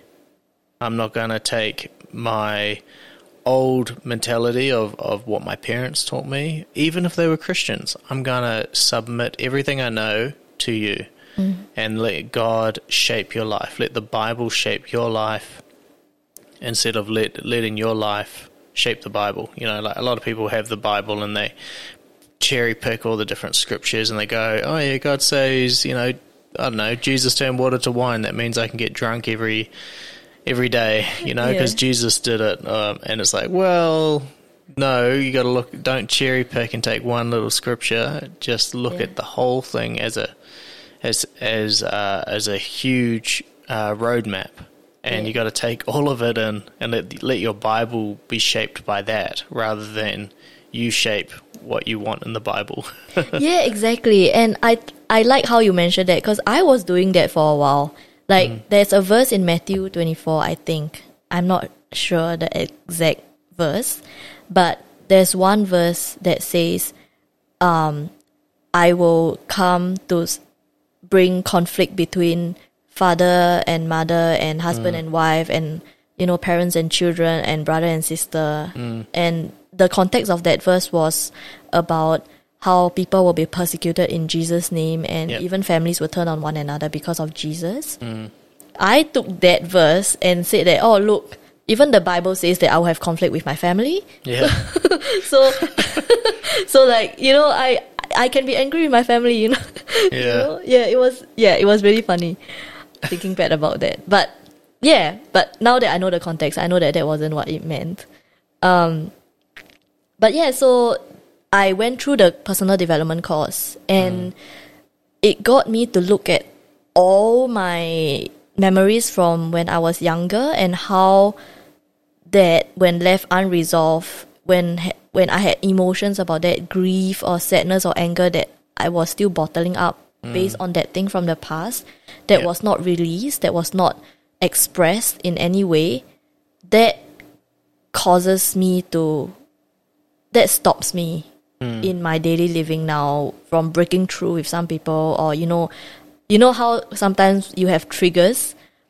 Um you it might be perfectly fine like for me to know that somebody is eating meat but then it's hmm. it's really not fine for me to know that somebody is abusing their children. Like it's just like the degree of your emotion towards something hmm. that kind of tells you like whether it was a trigger. And so in this course, they believe that all triggers are unresolved traumas. And so i had to work through and really think about how my whole life was shaped around things I was holding on to, and I processed that in the courses. And um, really, one of the activities that was I felt really interesting was they would get this person to be in front of you, and this person would represent your deepest insecurity, and you would have to let them know what it is, obviously. Hmm. And so they would speak it out to you, and it's a whole room, right? So we would start at the end of the room. I have to push this person all the way to the other end of the room. while this person is telling me my deepest insecurity to myself and pushing back. And it was that it was the physical effort of pushing through your insecurities and working through them to realize that everything is in your head, you know? Um, and it goes really deep, honestly. They exhaust you. They the course starts at like eight in the morning and ends at two AM. And it's like one of those things where they exhaust you so that you can experience breakthroughs. Um, and to be honest, this company, I felt is not. Um, they they dabble a little bit in the occult as well. So the people in the company they would share about how oh when the moon is aligned or whatever they would go out and they would harness the energy of the whatever. I I don't know what they were doing. Um and the founder of the company he used to be Christian but he turned back he turned away and he started to believe in his own abilities. And it was very obvious from the way he was talking to us about how he could do things and how he could do this and that and you know spiritual things. Um so i don't feel like really proud of having gone through this course but i see how i benefited from what the course taught us. You know just being more aware of things that was holding me back. And it was actually this course that got me speaking to each of my family members having that honest courageous conversation with them about things that happened in the past that I wasn't addressing um, before, letting them know, look, I love you, but these things happen and I felt sad and I don't expect an apology or anything. I just wanted to let you know how I really feel uh, because I've been holding that for so long. Um, and it kind of, yeah, started some reconciliation uh, with my family. But yeah, it was it was a strange season of my life where I was very involved with this organization. I started volunteering for them because I felt that I believed in what they were doing, but they also use shame to run the organization. And I was picked out for my faith uh, by the founder of the company multiple times. And literally being persecuted in Jesus' name, right? He would single single me out and tell everyone like, "Oh, you go to church, but like, do you think about what's in the Bible? Do you read? Do you question what's in the the Bible?" And then he would tell And me, you're like, yes, because I read the you know the Timothy Keller book, and, and it's like, yes, I do. yeah. So in that in that context, I didn't feel courageous enough to speak up because it was a group setting and True. it felt yeah. everyone was against me and yeah i was humiliated for my faith um, and i was i felt this deep sense of discomfort but i was still involved with it because i was dating this guy who was very heavily involved with the cause right? And then it was yeah it was kind of a weird season of my life but i eventually ended the relationship because he started questioning my faith as well. Um, he was open to learning about Christianity, but then, and he was questioning. But I think questions are good Mm. because I had lots of questions when I started going to church. But then he would start to say things like, "You are not ready to know the truth. I know more than you, but you don't know. Mm.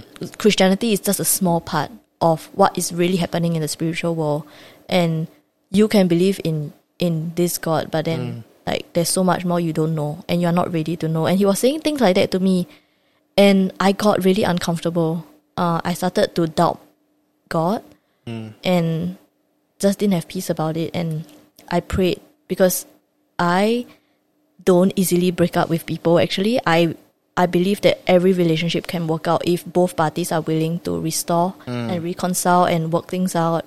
And so i was praying to god about it. I said god if this person is meant to be in my life, can you give me peace about it? Because now I don't have peace.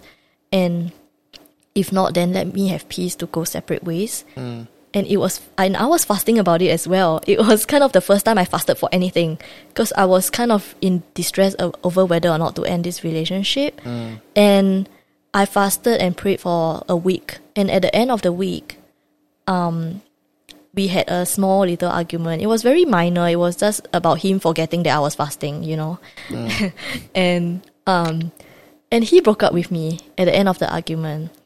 And for me that was God's answer to me that I am not meant to be with this person. And yeah, and so that was the first time uh, in my Christian walk that I saw the power of fasting and prayer.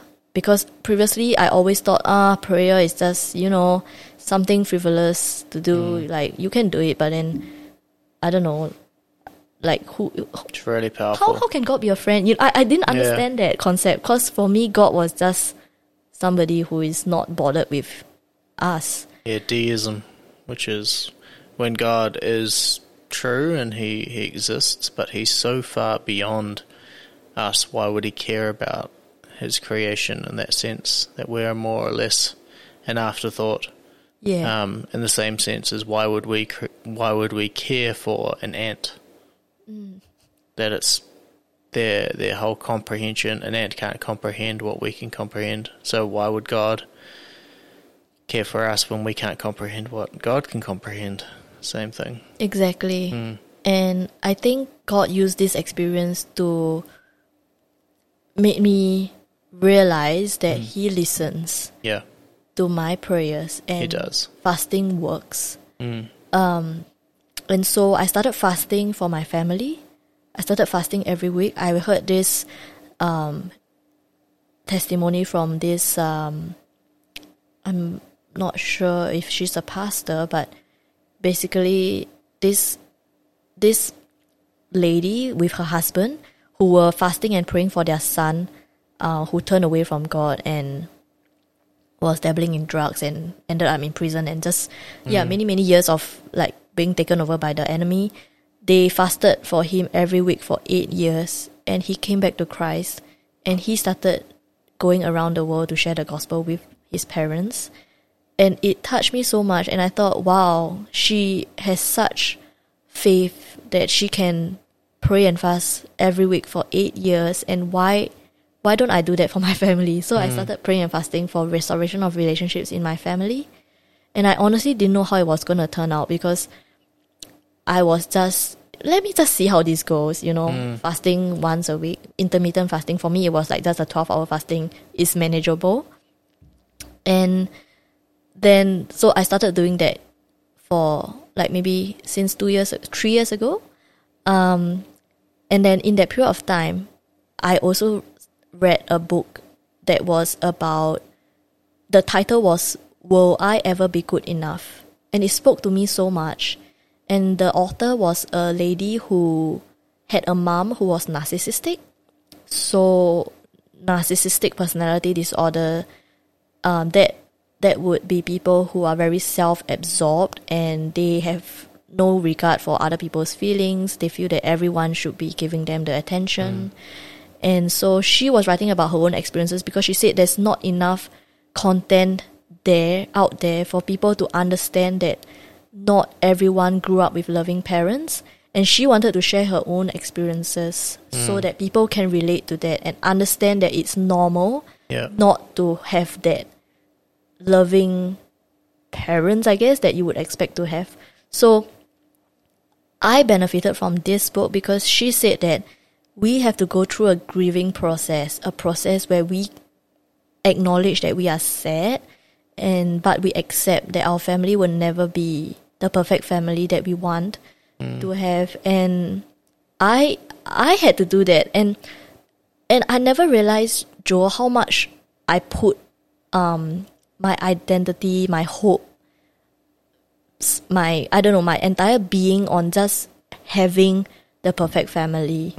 And when I went through the grieving process, it was just, you know, on my bed when just before I slept. And I had to release um that family I wanted and I couldn't bear the thought of releasing it. It was so hard because it was something I was holding on to for like almost 30 years, you know? And I just, and it was something that for me, it was my reason for living. It was like, I'm striving to get my family's affections. I want my family to be what I see in the movies.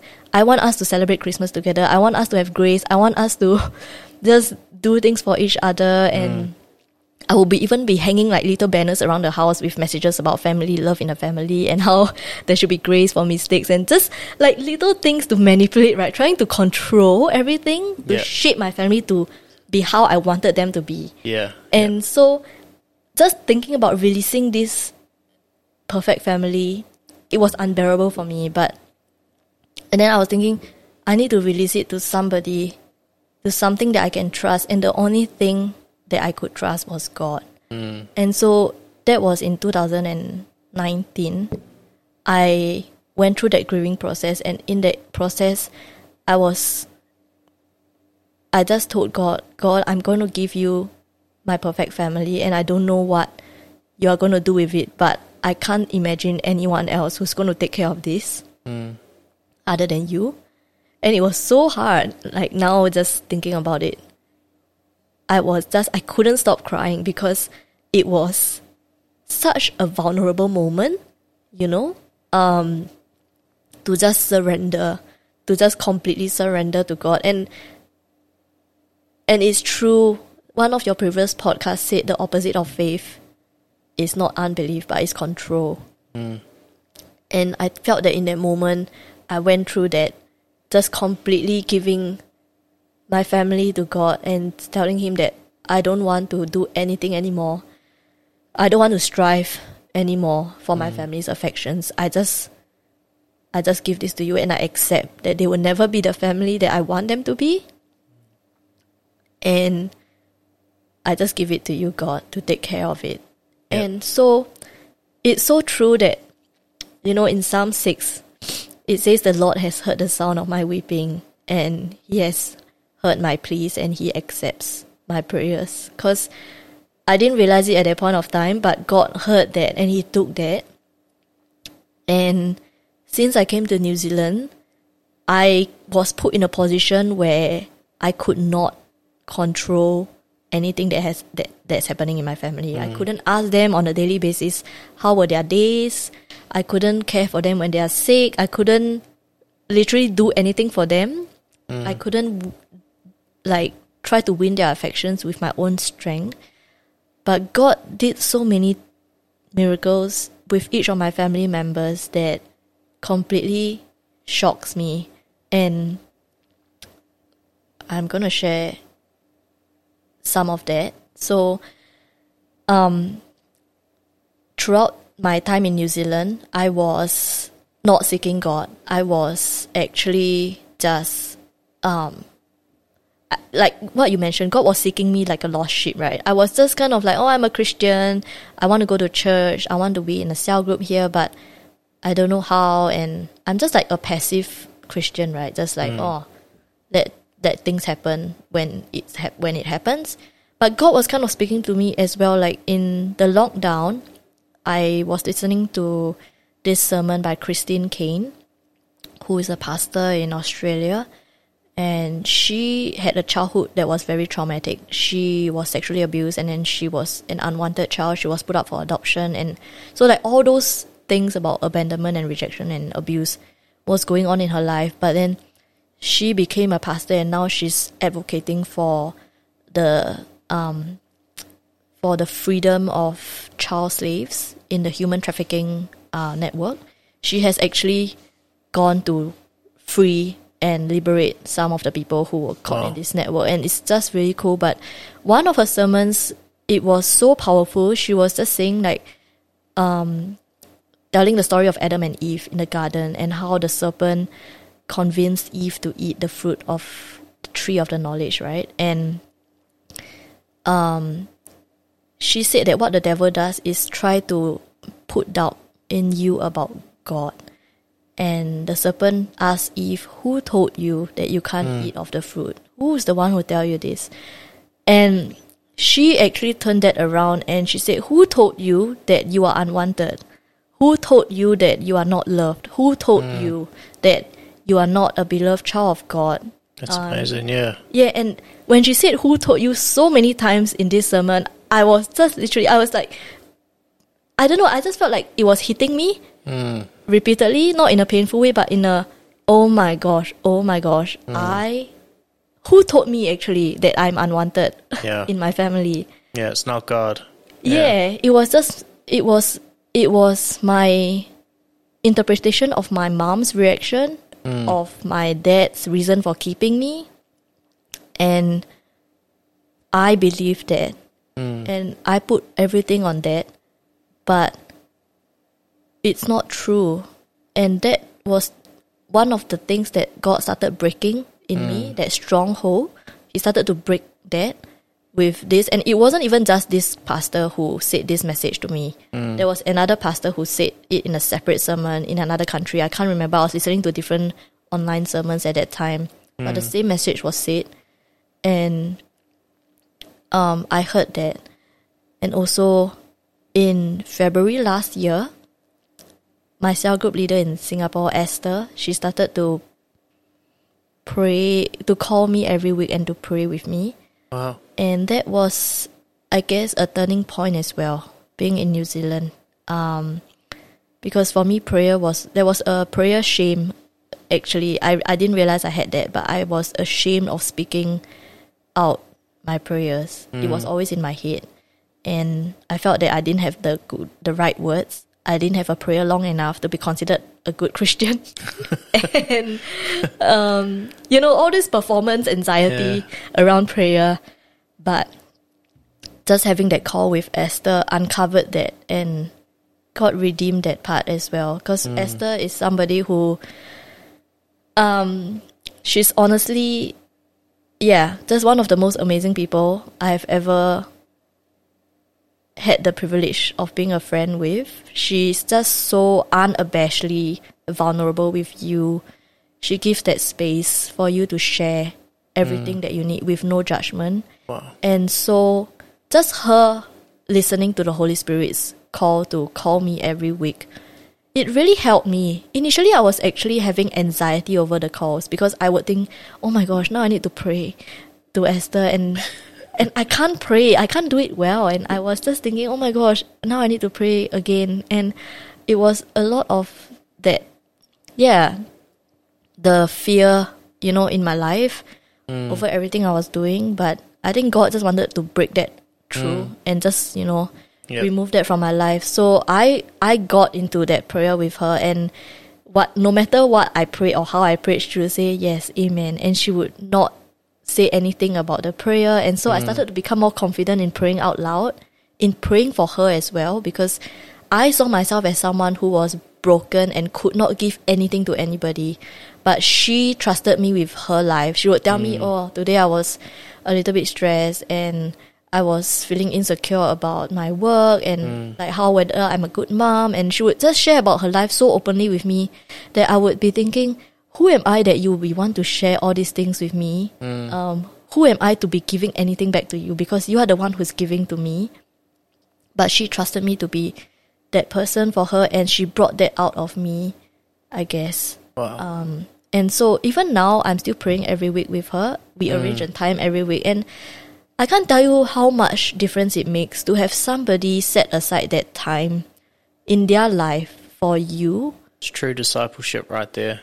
Yeah, Yeah, yeah. Everyone needs that. Like Jesus, his last um, command for us was, you know, not just to go out and preach the gospel, but to go out and make disciples of everybody. So um, there's a a statistic in um, with with China. You know, um, if you with the day of Pentecost, we had, there was three thousand people saved in that one day, and in in China, that amount of people is saved and more every day in these underground churches. Now, if China stopped populating, just China, and um, there was three thousand people saved every single day, how long would it say would it take just to save China? And it's like seven hundred years. Oh my gosh. Yeah, Wow. that's if they stop populating. Oh, true. and because more because more people more than three thousand people are born every day day Yeah, there. yeah. So um, now the question is is if just every Christian in, in the world saved one person a year, and then that person and discipled them, and then that person went out and saved one person the following year, how many years would it take for the whole planet to receive Christ? It's something like seven years. Oh wow. So we actually all just need to disciple one person a year. If you can disciple more, that's good. But that's your job as a Christian. Go out and make disciples. Yeah. Don't go out and convert a whole bunch of people. Definitely do that. But have a real priority on discipling each other, championing each other, and saying, Clare, you can pray, and God will, will hear your prayers. Then, uh, then nobody's got a perfect prayer. And if you want to just say the heavenly, um, you know, uh, uh, thy kingdom come, thy will be done on earth as it is in heaven, pray that. Use the scripture to pray. Use the scripture to pray, but that's what brings us um, that discipleship is fully key because each time that we disciple each other, that's what produces fruit, and that's what allows us to be grafted in to the tree of life. Yeah. Really, really cool that um, Esther. Shout out to you, Esther, for discipling Clare from another country that really is going the extra mile. Yeah, and Esther, you don't even have to do any of this, but you did it, and you mean so much to me. Honestly, she knows this. We talk, yeah, every week we pray for each other. I thank God for her, honestly, because she has brought me so much closer to Him, Mm. and she is not discipling just me. In Yeah. Singapore, she's doing so many things for different people, and I have seen with my own eyes how she is a wife, she's a mom, and she's, you know, yeah, just being a friend and a cell group leader and just she's just so amazing, Joel, And it's really God in her. And not just her but Trisha as well, that that first friend who brought me to church. yeah, She's the first person to accept everything that I was saying and she so when I broke up with this person and I was going through a really hard time, you know, as a friend, Mm. the easiest thing for you to do is just to shame my ex, right? You would just like say he's such a bad person mm. and he's like the worst person and I'm better off without him. But these words did nothing for me because mm. I was with this person for so long. He was my best friend mm. and I had no peace hearing people shame him, you know? Yeah. And Trisha was somebody who did not do that. And she told me that, look, you both are not bad people. You're just not meant for each other, maybe. And it's hard to see that now, but in future, maybe you will. And she always spoke with compassion mm. towards people and even sharing like things that I've done before, my transgressions with Trisha, she didn't even give me any kind of judgment. And it's mm. the same with Esther. And it's really Christ that's living in them and not mm. them. Um, and that has made such a big difference in my walk with God and in knowing His character as a person and as a God and as a father. You know, um, so yeah, Esther is just yeah an amazing person, and so she was the one to pray with me to lead me to a group here in New Zealand. Uh, previously, I was working Sundays, so I couldn't go to church, and then lockdown happened, and then cell groups were not happening, and so it was kind of yeah. We prayed about it for a few months, and in July last year, I joined Josh's cell group yeah, that we go to together, and that was how I met you. yeah. I believe. Yeah. Shout out, Josh. Yeah. so, yeah, that was an answer to our prayers. Um, and coming to City Impact, being part of this group, um, seeing and witnessing how each person has such a strong relationship with God mm. instead of being a passive listener and receiver of the word, but really like seeking it out, questioning it, mm. wrestling with it, and coming to a new understanding and mm. relationship with God. That inspires me so much because that was not how I had Christianity back home. I was a very passive absorber of what was told to me, and I never had that personal understanding of who God is. And yeah, it inspires me seeing everybody have that here. And in fact, one of the first services I went to was, I think, when Pastor Tom was speaking, and he said he was sharing a message about um, how we have worth in Christ, and he shared Psalms 139, and that was the first service that I heard, and I learned that we can use Scripture as a shield, hmm. as a as a sword, because I never did that before. For me, hmm. the Bible was just ah, just a Bible to read, you know. Yeah. But then in his message, he and Pastor Jocelyn they spoke so firmly and strongly about rooting ourselves in the word, hmm. using the word to speak against any lies in our head. And Psalms 139 actually spoke directly about all my unworthiness, you know, Wow. because Psalms 139 says, I actually wrote it down here, where shall I go from your spirit? Or where shall I flee from your presence? If I ascend to heaven, you are there. If I make my bed in Sheol, you are there. If I take the wings of the morning and dwell in the uttermost parts of the sea, even there your hand shall lead me, and your right hand shall hold me. If I say, Surely the darkness shall cover me, and the light about me be night. Even the darkness is not dark to you, the night is bright as the day. For darkness is as light with you. For you formed my inward parts. You knitted me together in my mother's womb. Hmm. I praise you, for I am fearfully and wonderfully made. Wonderful are your works. My soul knows it very well. My frame was not hidden from you when I was being made in secret, intricately woven in the depths of the earth. Your eyes saw my unformed substance. In your book were written, every one of them, the days that were formed for me, when as yet there was none of them. And this spoke directly to my sense, my belief that I was not wanted. Hmm. And it spoke to me that God actually made me before my parents even decided to have me. And there was a reason that He made me and He hmm. put me on this earth. And I wrote it down. After listening to that service with Pastor Tom, I went home, I wrote down this whole psalm, and I kept it by my bed, and I kind of clipped it to my light so that I would see it whenever I turn on my light or turn off the light. And I would read it to myself um, occasionally just to remind myself. And I think that was the first time that I bothered speaking scripture into my life um, using it to break strongholds, and it really works. And now I have a whole list of scripture in my phone, on random pieces of That's paper so in my room.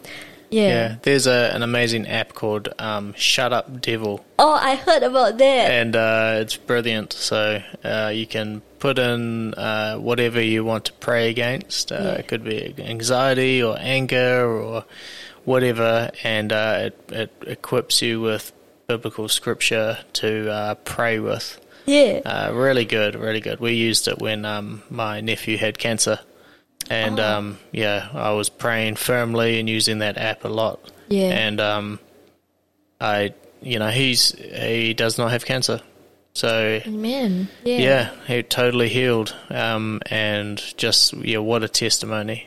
Uh, Yeah, really, is. really cool. I remember there was a, a long period of time when the church was praying for him. Mm, yeah. Yeah.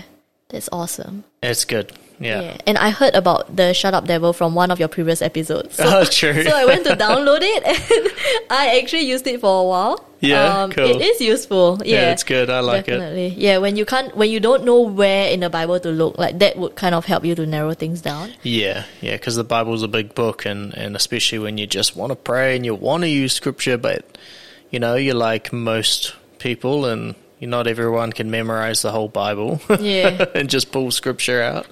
Um, I'm definitely not one of those people, so it's very, very good. I'm very much technologically reliant and dependent these days. Yeah, exactly. Yeah.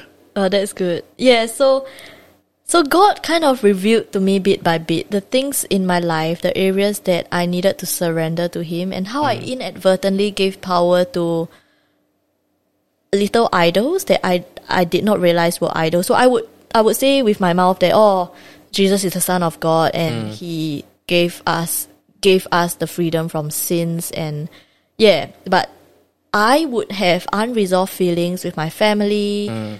leaking out, right? Like I would post things on social media. You know how when you're upset with someone and you don't dare to talk to them directly, and then you would post things on social media just to give them a message like, "You are following me on social media, so you should see this message and you should realize that it's for you."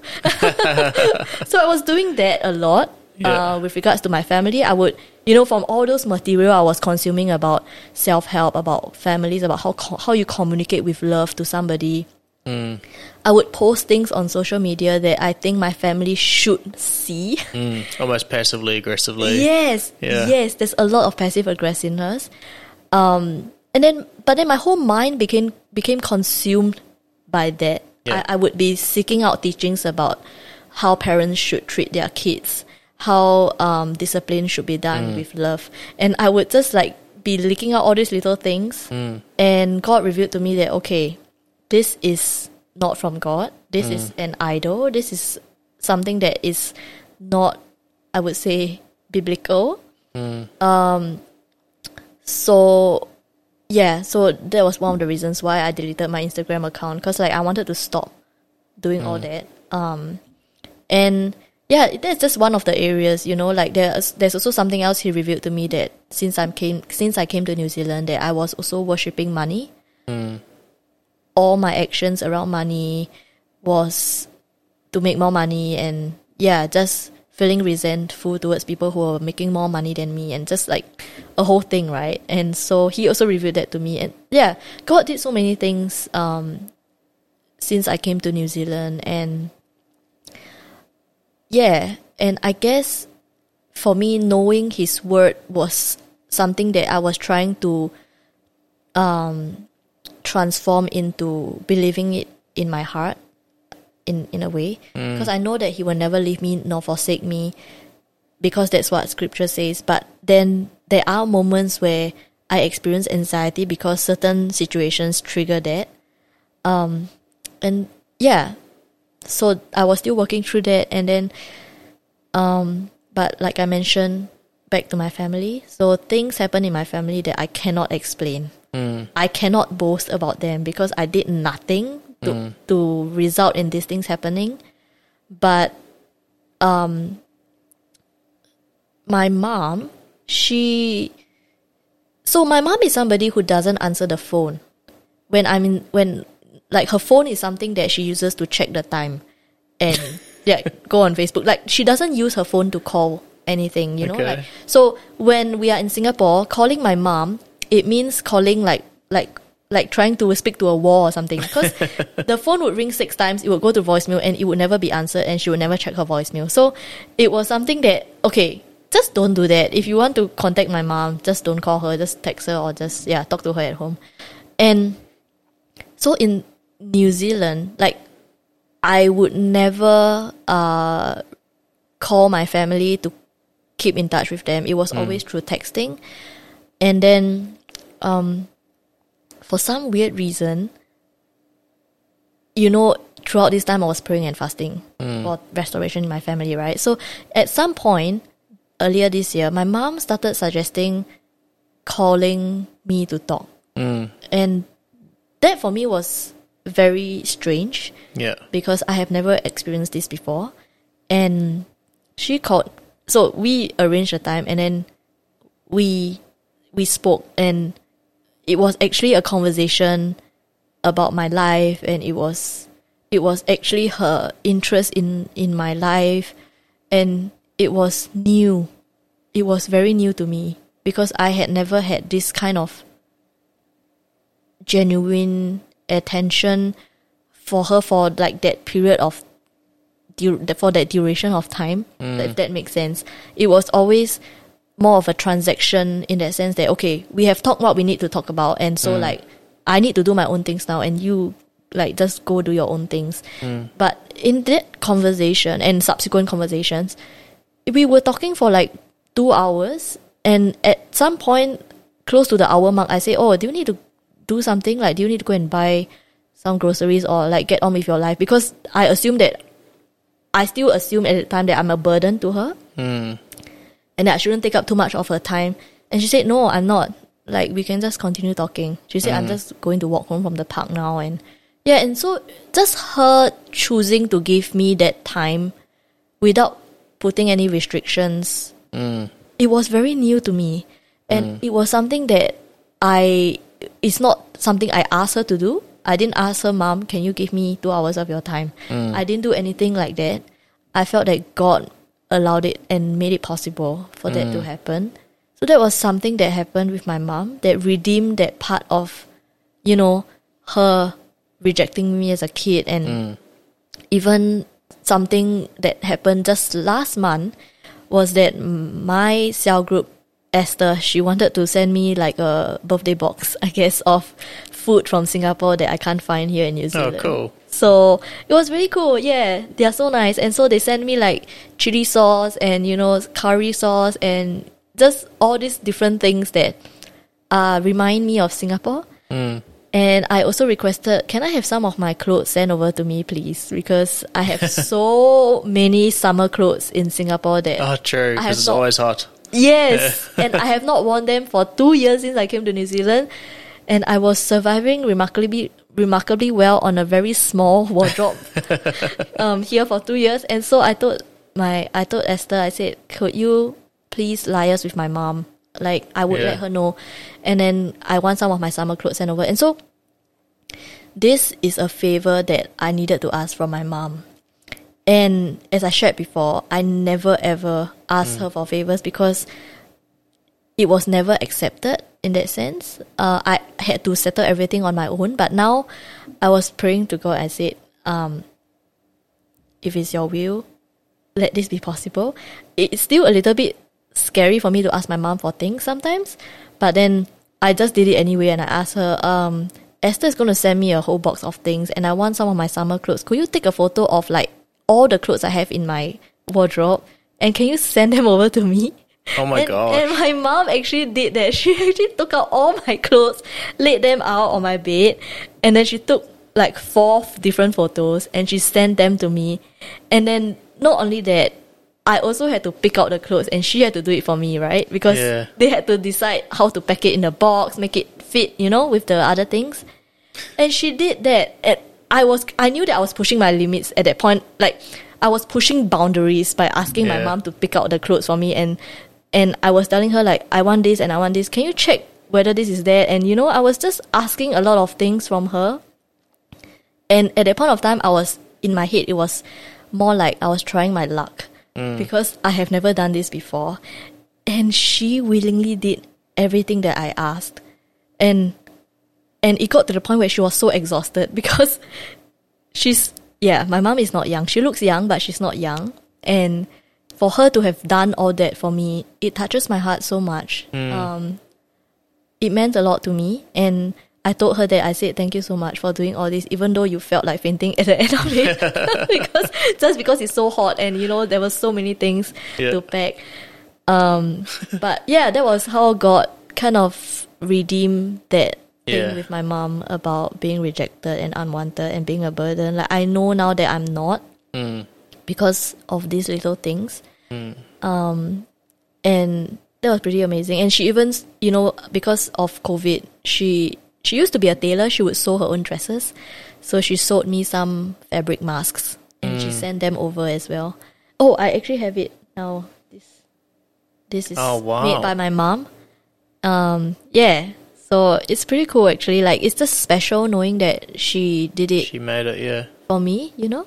That's very cool. Yeah, and yeah, so love you, mom, if you're listening to this. um, so that was with my mom, and then that whole thing with my dad. So one of my friends in Singapore, she's quite close friends with my dad because they they are in the same religion. That was how we knew each other because when we were younger, my dad and her dad would like they would be brothers, kind of mm. in that religion, and then uh, they would bring us to the prayer meetings and then we were the same age so yeah we kind of made friends. And she has very very good chinese so she speaks with my dad very easily. And she mm. is somebody who would who had she had a very different dad from my dad. So her dad was someone who was very nurturing. Mm. And we we speak openly about this right like um, she she could see that I was getting a different kind of um, discipline from my father than she was, and she understands everything that I was going through. So I even shared with her what my dad said to me about keeping me for the money that the government was giving. And she felt indignant on my behalf, actually. She said that, why is your father saying these things to you? Like, you should tell him that he shouldn't say these things to you. And I said, no, I'm not going to tell him anything because I, it's not my position. Like, for hmm. me, telling my dad these things, it, it, it doesn't work. It doesn't do anything to resolve things, you know? Hmm. It just makes things worse.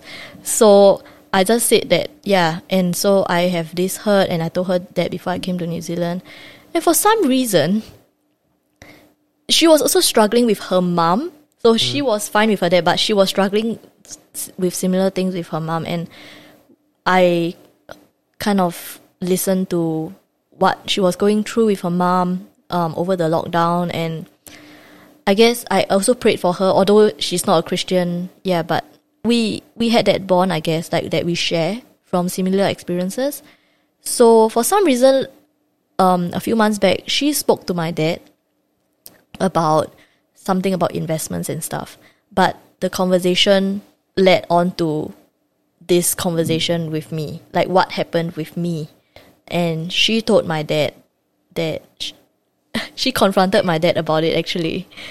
Uh, she said that why did you tell this to to Miao Qin? You know, you shouldn't have said this to her because you really hurt her feelings and she spoke on my behalf even though I didn't ask her to do anything about it. And and my dad, I think he just was he did not expect her to say this to him, right? Um but maybe it got him thinking because they are good friends, so he could take what she said without being offended. Yeah. Yeah, and um yeah, and then after she spoke to my dad, she called me the following week and she apologized. She said, "I'm sorry. I told him that you tell you told me about this incident. I'm so sorry. I spoke without getting your permission, but then I just had to do it because I just felt like he had to know and he should know, you know, how this make you feel and I don't know like I didn't ask for this to happen, but I think something in that got my dad to think about things and yeah, and my dad called me one day. He never calls me. He hardly calls me. Like if he calls me, it would be just talking about uh transactional things like my bank account. I got a letter from something, and you know all those like random stuff. Yeah. But there was one day that he called me, and it happened to be at night when I was just going to bed, and the phone was just next to me, and I just answered the phone, and he asked me something about my bank or insurance plan or hmm. something. Then he continued talking and asked me about my life in New Zealand, which again is a complete surprise Yeah. because this never happens. Interested in your life and what's going on. Yeah. I was just thinking, why are you asking me this? This is so weird. Like, I never ever tell you about my life before, and you are never interested anyway. But he was asking about it, and he ended up saying that, oh, you know, if the borders weren't closed, he wishes that he could come here and give me a hug. And Oh. he says that he really thinks about me often and how I am and I was very shocked. I hmm. it, it's it's sweet but I'm not I'm not used to it. I appreciate it but then my reaction was not oh I love you too there. It was mm. like more of the okay. okay, you're saying Yeah. this to me really? Wow. Are you dying? But that was very unexpected because my dad he never ever wishes to travel to any other country except for China. He mm. loves China a lot and all his holidays every year are to China. And he doesn't like western food and yeah, he he mm. frequently voices out his, his opinions, right? So I know he will never want to do those things, but just him saying that he wishes he could fly here just meant a lot to me. Mm. Um, because it was kind of the first time that I saw him acknowledge me as his daughter, as somebody who is separate from my relationship with my siblings and separate from the family, but he was acknowledging me mm. as a specific individual in his life. Mm. And that was something that only God could do. Mm. Something that I think that was the only it was a door that only God could open, mm. I guess. Um, and he he started doing things like going for baking classes because he knows that I like baking. He went for baking classes, Oh my gosh. and he he he says he doesn't like baking, but he says that he just wanted to understand why I like baking. So he went. So he went for a baking class, and it wasn't even one class. It was a series of classes with an exam at the end of the course. and he would send me photos of his cupcakes and his little things that he made, and he would say that, "Oh, my icing looks very ugly," and then I would, yeah, it's just, it's just weird, like to know that he's, he's having a desire to connect Mm, on my terms. yeah. It was very strange. It was very strange, but I see God working in that. That's amazing. and it's amazing. I know it's really amazing, and yeah, even things with my siblings as well. You know, me and my siblings, we were very detached. We were not close. We would just be, um, just occasionally asking, "Oh, how are you? Oh, I'm good," and that's it. There was never that like true connection. But this, just these two years being here in New Zealand, my brother and sister, we have our own chat separate from my parents, right? So, um, my brother would just randomly suddenly just ask how are we doing? Even though it was back in singapore mm. it was my brother lived separate from us because he's married and so we were all also living like mm. differently you know but he would not ask to ask us how we are as regularly as he had been doing since i came to new zealand. And i see god doing that as well. Mm. Um, and it wasn't just a transactional question. It was him asking and then I would be sharing about oh my job and my boss and my stress about my visa and yeah, just things like that. And then he would actually respond to that, like Yeah. like someone listening would. Um, And so that was amazing. That was pretty amazing as well. And the same with my sister. I mean, that that rejection that I always encountered from her, um, it got redeemed when two years ago, during my birthday, she she just sent me a birthday package out of nowhere. This never ever happens when I'm in Singapore um, she would always ask me what I wanted before my birthday, or she would buy like very safe things, like things that are, um, yeah, like Harry Potter related because she knows that I like Harry Potter, right? So she would just send me like little, yeah, just little things like that. But that surprise package was a risk on her part because she didn't ask me about it before. She hmm. decided to buy it, but she made a decision on her own that I might need these things and she decided to get it. And I know that this sounds very weird, like this could be a norm in most families every year, but for me it was very new because it never ever happened before. And that moment that I received the package, I just yeah, I was speechless. I was just I just felt so um seen. That's the best way to say it. I felt so seen by my sister. Um and So your so your whole life you've almost felt unseen and invisible in your family, being the youngest child.